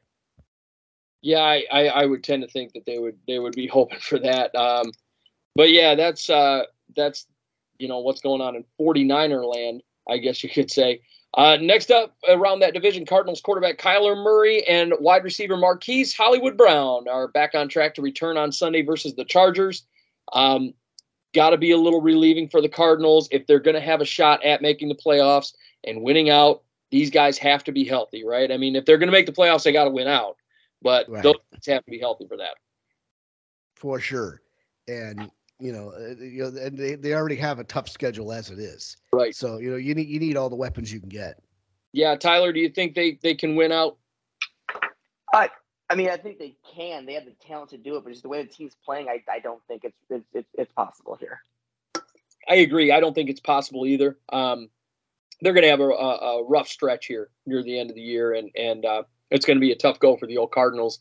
Um, around the division, Rams quarterback Matt Stafford he's ruled out for Sunday's game uh, due to a concussion, and uh, also Rams they make an interesting move, and and Stafford we we he's been out for a couple of weeks, so I mean we we know that that that's just going to be an ongoing thing. I think Stafford's injury bug has been bad all year. But they released running back Darrell Henderson after a fumbling issue. Uh, the Jags claimed him off of the waivers. I think this is a, a steal for the Jags. Um, I think he is a higher end backup as far as I'm concerned. Darrell Henderson, he's not a bad running back. Um, I'm surprised the Rams released him, uh, and, but it kind of opens the door for Cam Akers, right? That does. He's he's the only running back on the depth chart, I think, at this point. Well, I don't know, Tyler. You you could be uh, talking about your Jake Funk. Is that the guy you could be talking about? oh God damn it! Who? What? that, that was the guy you were fired up about, right? Old Jake Funk. Is is he even on the main roster I think he is. I think it was the third stringer. right now? Right now, the it, it's listed as the second stringer is going to be Kyren Williams. Yeah, Kyren Williams did get picked up uh, from the uh, the uh, Cardinals. He the Cardinals waived him last week, and they did pick up Kyren Williams. Uh, but you know, Jake Funk, baby, come on, Tyler, that's your boy. If, if, if he takes off at this point, I'll be holy shit. right. It would be, it would be about a year and a half. Well, late. Jake Jake Funk's on the Colts. Oh, he went to the Colts. Okay, so no no Jake Funk for you. But Kyren It- it Williams. is wild. The, the, the Colts cut Phillip Lindsay to pick up Jake Funk. Wow. Hmm. What's Wow. happening here? I don't understand it. Phillip Lindsay is a guy that I he reminds me of an Alfred Morris. He he still does. Another one. Another one. The teams just undervalue certain players, and, and Phillip Lindsay is one of them. Um, they, they don't give that man enough credit. Um, elsewhere, speaking of of the AFC South, the Texans are set to bench QB Davis Mills ahead of Sunday's game versus the Dolphins. They're going to start backup QB Kyle Allen. Um, I think that's Ooh. kind of a mess, to be honest with you, because Kyle Allen has come in and as a backup and notoriously not been good. Um, so I don't think it's a very much of an improvement as far as the Davis Mills situation goes. Just kind of a silly move. Texans are kind of looking at at pick number one. They're going to get their QB in the future. Eh, I don't I don't think this is very smart on their end, but I mean at this point it's starting to look like a tank situation, right? I would agree. Yeah. Yeah, it, it's a total dumpster fire situation. They have no personnel. You know, there there's nothing left. You know, so wh- what what's left to do but just to, you know, tank and get the and get the number one draft pick. Yeah, I, it's I, it's a tankathon at this point. I think it's I think it's silly, but uh, yeah, that's that's kind of where we're headed. Um, also in the AFC, we talked about it a little bit earlier. Jets QB Zach Wilson is being benched by Robert Robert Saleh for uh, not taking responsibility for bad play. Mike White's to start on Sunday versus the Bears with Joe Flacco as the number two. Wilson isn't even going to dress on Sunday. We sort of addressed it earlier. Um, Zach Wilson, are, are we set to call him a bust at this point? Not yet. Not yeah, yet. Yeah, no. I mean, well, I mean, th- this is definitely not a, a good situation for Zach Wilson to be in, uh, to basically be, be put in a corner with the dunce hat on. Um, Yeah. I mean, But, this, I don't know. they are six not and four. No, that's true. I mean, uh, granted, I mean, I, you would you would think that that would come from some some of your teammates. You know, uh, Garrett Wilson, Sauce Gardner, and uh, to an extent, uh, the running back. I, his name escapes me for the moment. Oh, Bree, Breece Hall before he went down. Right. You know, it, it- I think things have kind of been on free fall since Breece Hall went down. I mean, not free fall, but definitely a downturn. Yeah. Um, I, I just, I really think that the, the Jets are going to have to go into this year's draft, even though, in spite of the fact that they have a good record, they're going to have to kind of dig around and try and find themselves a quarterback of the future because Zach Wilson isn't it, and they took him way too early, and uh, it just seems, you know, like this this is a bust situation. Um, but anyhow, next up, Commanders. They designate quarterback Carson Wentz to return from practice from IR. Do you think that Taylor Heinicke sees the bench, or is Taylor Heinicke the starter for the Washington Commanders at this point? I think right now it's Taylor Heinicke. The, the team's really, as we said it earlier, the team's rallying behind him for for some unknown reason. I'm not sure why, but that's where we're at. Yeah, they love the hell out of him. I- I'm not sure if it's the right decision. You know, uh, now granted, you know Carson Wentz, you know, has been hurt a lot, and you know he could re-injure himself. You know, and, you know, yeah, the players are playing behind Taylor Heinicke, but is he the better quarterback? I mean, we were talking about it earlier. You know, Carson Wentz statistically is the better quarterback. You know, Right. uh, but you know, so so uh, I guess it, it depends on what we see. Yeah, I, I agree. I think Carson Wentz um, shown he's the better quarterback, but you know, kind of is what it is. Um, last but not least, uh, Packers quarterback Aaron Rodgers said he's been playing with a broken thumb since Week Five. you know, I feel like we hear that kind of bullshit from Aaron Rodgers every year at some point in time, about kind of around this time of year. Oh, I've been playing with an injured shoulder. Oh, I've been playing with an injured knee. Oh, I've been playing with an injured hand. Oh, I've been dealing with a thumb or a broken finger or whatever else. I feel like you know it, a lot of it. Uh, I would hate to say it's attention seeking, but part of me feels like it is. To be honest with you, Well, I'm it's, so it's it's it's the Brady move too. Every time Brady wins in the Super Bowl, it's, oh yeah, yeah, I, I've had a torn ACL since week two. yeah, yeah, some some ridiculous bullshit. Um, Uh, Yeah. Let's let's not let's not let's call a spade a spade here. The Green Bay Packers suck this year, and not Oh, just because we all hate them, but they absolute, but statistically and you know standings wise, they absolutely suck. Yeah, they do. Um, I, I don't think the Packers are worth a shit anymore. I don't think they have their quarterback anymore. I think Aaron Rodgers is going to be going bye bye after this year. I think he's done. Um, and they don't have any receivers. You know, they still Nope. don't have any receivers. When Allen Lazard's your number one, I don't believe in Allen Lazard. And and I think that this uh, Whether it's Lazard or Doubs or Watson or uh, Cobb or Tonyan, they're all just Ra- Randall Cobb is the only you know name left on that roster. yeah, the only name, and really he's in the twilight of his career too. I mean, it's it's silly. But Aaron Rodgers, uh, he's been playing with a broken thumb. Uh, I think it's bullshit, but that's what it is. And that is our news around the league. Um, we got one more little bit of business to get down to. Goodness. Yeah, some business. That's what it is. Uh, right now, we are. I mean, Tyler, you and I. I mean, after the Thanksgiving games, you have retaken your lead. I will say that. But um, I, I we we got to a tie, my friend. We tied up. I caught up with you. It's 104, 59 and one. We are tied up. Uh, Alex is 163 and one, so on our tail and Andrew is 91 72 and 1. So Andrew is is uh, on the tail there. So fellas, we got our predictions to jump through. I'm going to tell you real quick going into the Thanksgiving games, we did have the three games already be played. The Bills beat the Lions 28-25, the Cowboys beat the Giants 28 to 20, and uh, the Vikings did beat the Patriots um, I went two for three in that situation. Uh, Alex went two for three. Tyler went a whopping No, I- three. I went one. I went one for three. I went for uh, the Patriots to beat the Vikings, and uh, the Vikings pulled it off. Oh, gotcha. I went. I went Bills Patriots or Bills Cowboys Patriots is is what I went at, and I got the Bills and Cowboys correct. Tyler, you got all three, didn't you? yes. Yeah, that's what I thought. Um, so that's that. And uh, Andrew went Lions, Cowboys, Vikings. Uh, he went one for three as well. So, um, yeah, We went two. No, we went two and one.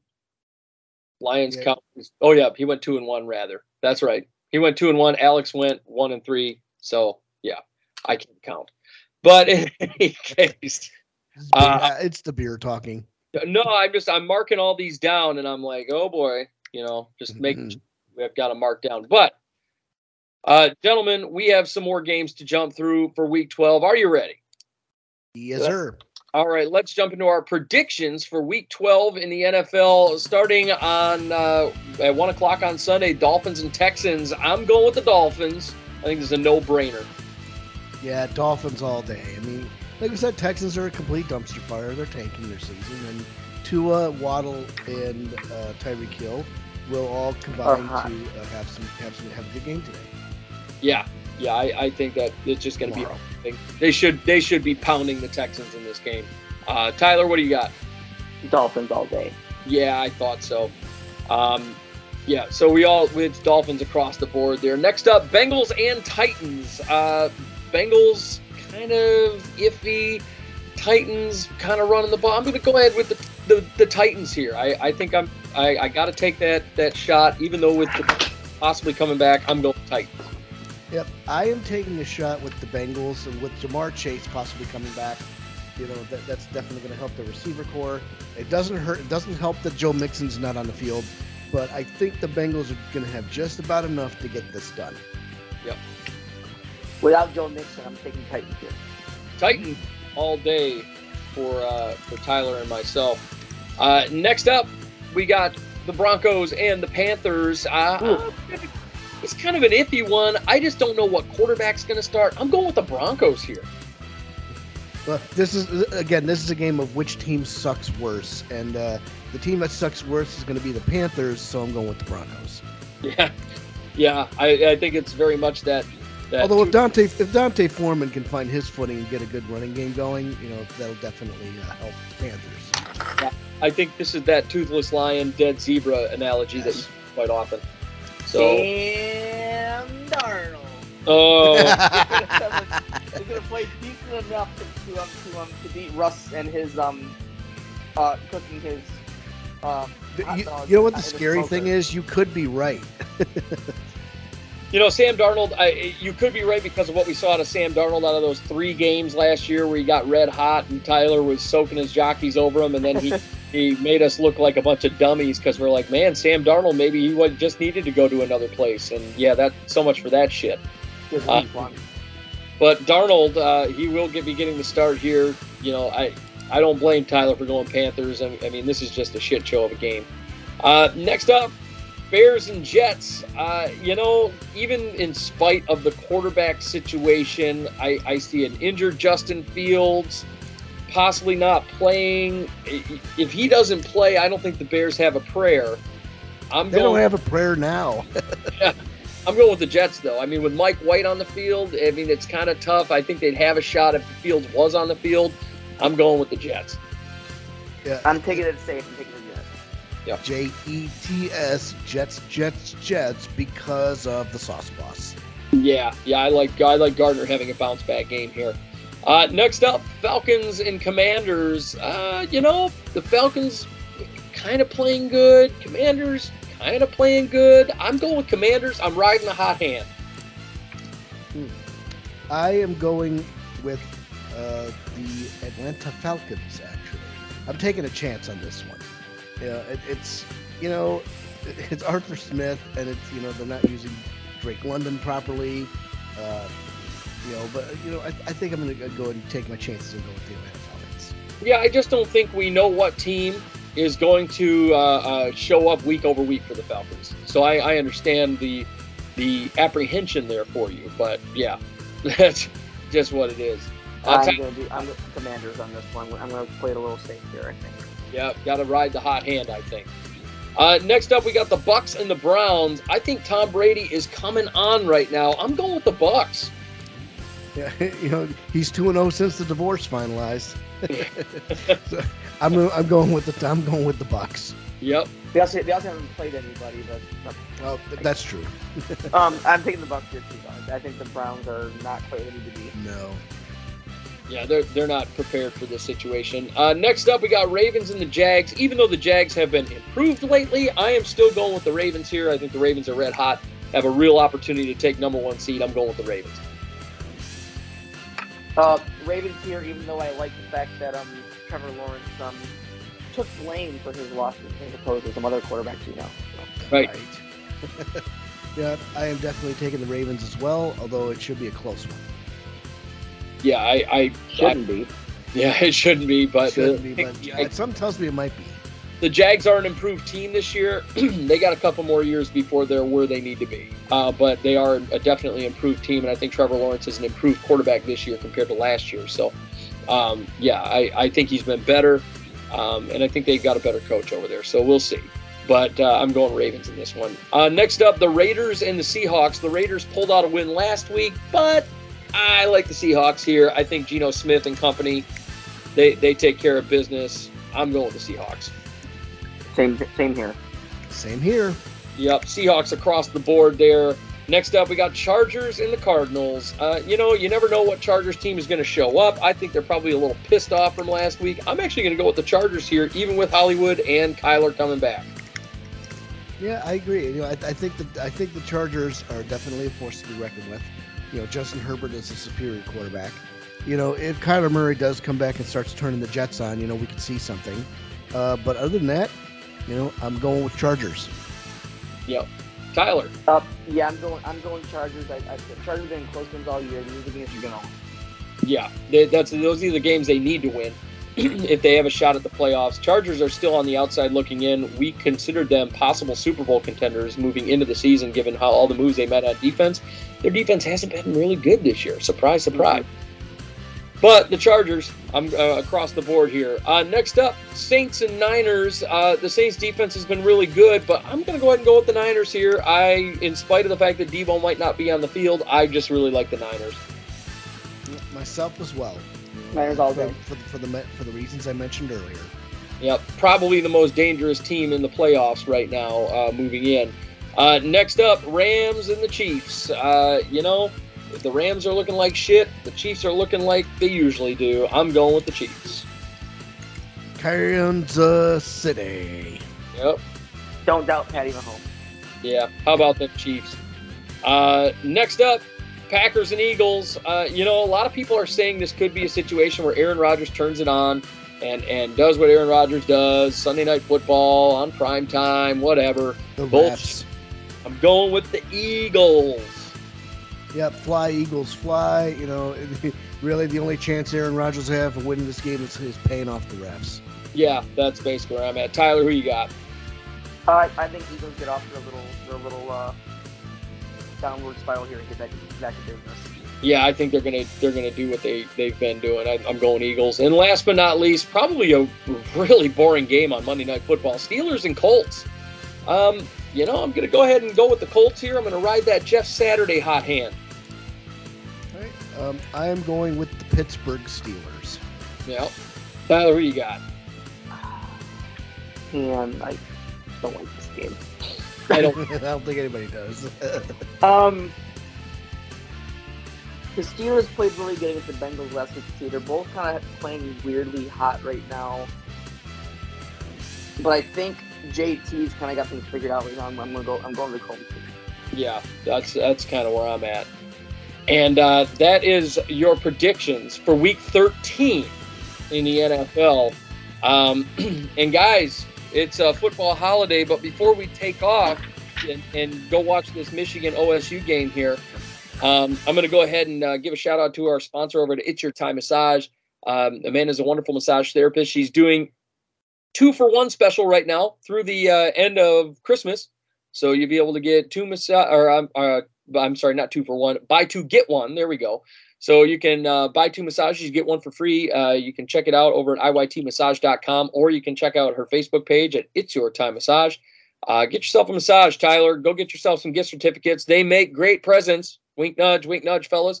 Um, also, uh, out there at uh, Patch Miracle Photography, please, please, please, for the love of God, if you have any picture needs, Tyler, I know you got kids. You need those pictures done for those baby photos. Check out Patch Miracle Photography. We just got the uh, six month photos done for the babies, and they do tremendous work. Uh, we, like I said, they do weddings, they do maternity pictures, they do engagement pictures.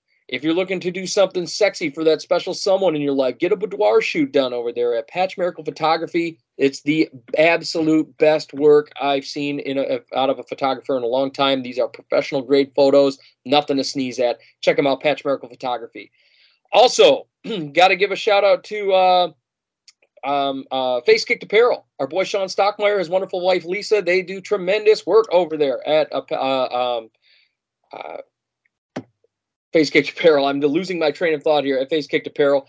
Uh, you hats, hoodies, shirts, anything custom, you pick it. He sticks it over at facekickedapparel.com. Check him out uh, and and get all your custom clothing done. Uh, also, got to give uh, Alex his uh, little spotlight here over at mm Gaming Corner, my friend. Uh, you guys have been doing um, uh, excellent stuff over there with your voice acting and whatnot. You guys got your YouTube channel rolling. I love what you're doing over there. Uh, what do you got on tap? So we've kind of been off the voice acting train for the last couple of weeks, only because you know circumstances haven't allowed it to happen. But uh, I'm gonna go give you guys a little preview. You know, uh, as you know, I've been dealing with classic Hodgkin's, classic Hodgkin's lymphoma. I was yes. diagnosed on April 29th. Uh, I had my last PET scan in July, and that showed uh, no trace of the disease. And I just had another PET scan uh, this past Tuesday, and uh, Monday is uh, the day I'm going to the doctor and getting the official interpretation. I'm telling you right now, you guys are in for some really good news. Uh, but to celebrate, our package and I are going to bring you episode three, uh, a recipe for turnabout uh, on Monday night. Mm-hmm. Uh, so instead of watching that boring ass Steelers and Colts game, come check us out for an evening. You know, you won't regret it. Um, so th- that's what we're doing. Uh, Monday night is a special night. We usually do our streams on Wednesday nights. Uh, we're just going to do it on a Monday uh, because it's a big day. Yep. Uh, and then we also got to give one more shout out to Big Willie Dubs Gaming over there, our, our uh, fellow streamer. He is doing outstanding things over there. A lot of uh, newer items. I know Will has been hitting Warzone a lot lately. He's been doing it up. So check him out. Big Willie Dubs Gaming, very entertaining channel. If you go on there, I I bug the shit out of him every now and then, just like I bug mm. you guys on there and and have some fun. Uh, the commentary is always entertaining, but um, those are our shout outs and our sponsors for the show. And gentlemen, that is our show. Um, thank you so much for joining me. Um, I hope you guys enjoy your uh, your football Sunday tomorrow. I hope you guys enjoy this OSU Michigan game that's going on. Um, and I hope you guys had a good Thanksgiving. I don't know about you guys. I had a great Thanksgiving. I, it was tremendous for me. So yep. good. Yep. Tyler, did you have a good Thanksgiving? Always a good time. Always, yeah. Tyler, knowing Tyler and me and and like just our group, I'm like, oh yeah, we were we were all shit faced. but uh, folks, thank you so much for listening, and we will see you next week right here on the Outside Blitz. Ciao. Join us soon on the Outside Blitz, and be sure to follow on Facebook at facebook.com backslash the Outside Blitz, and feel free to email us questions at the Outside Blitz at gmail.com.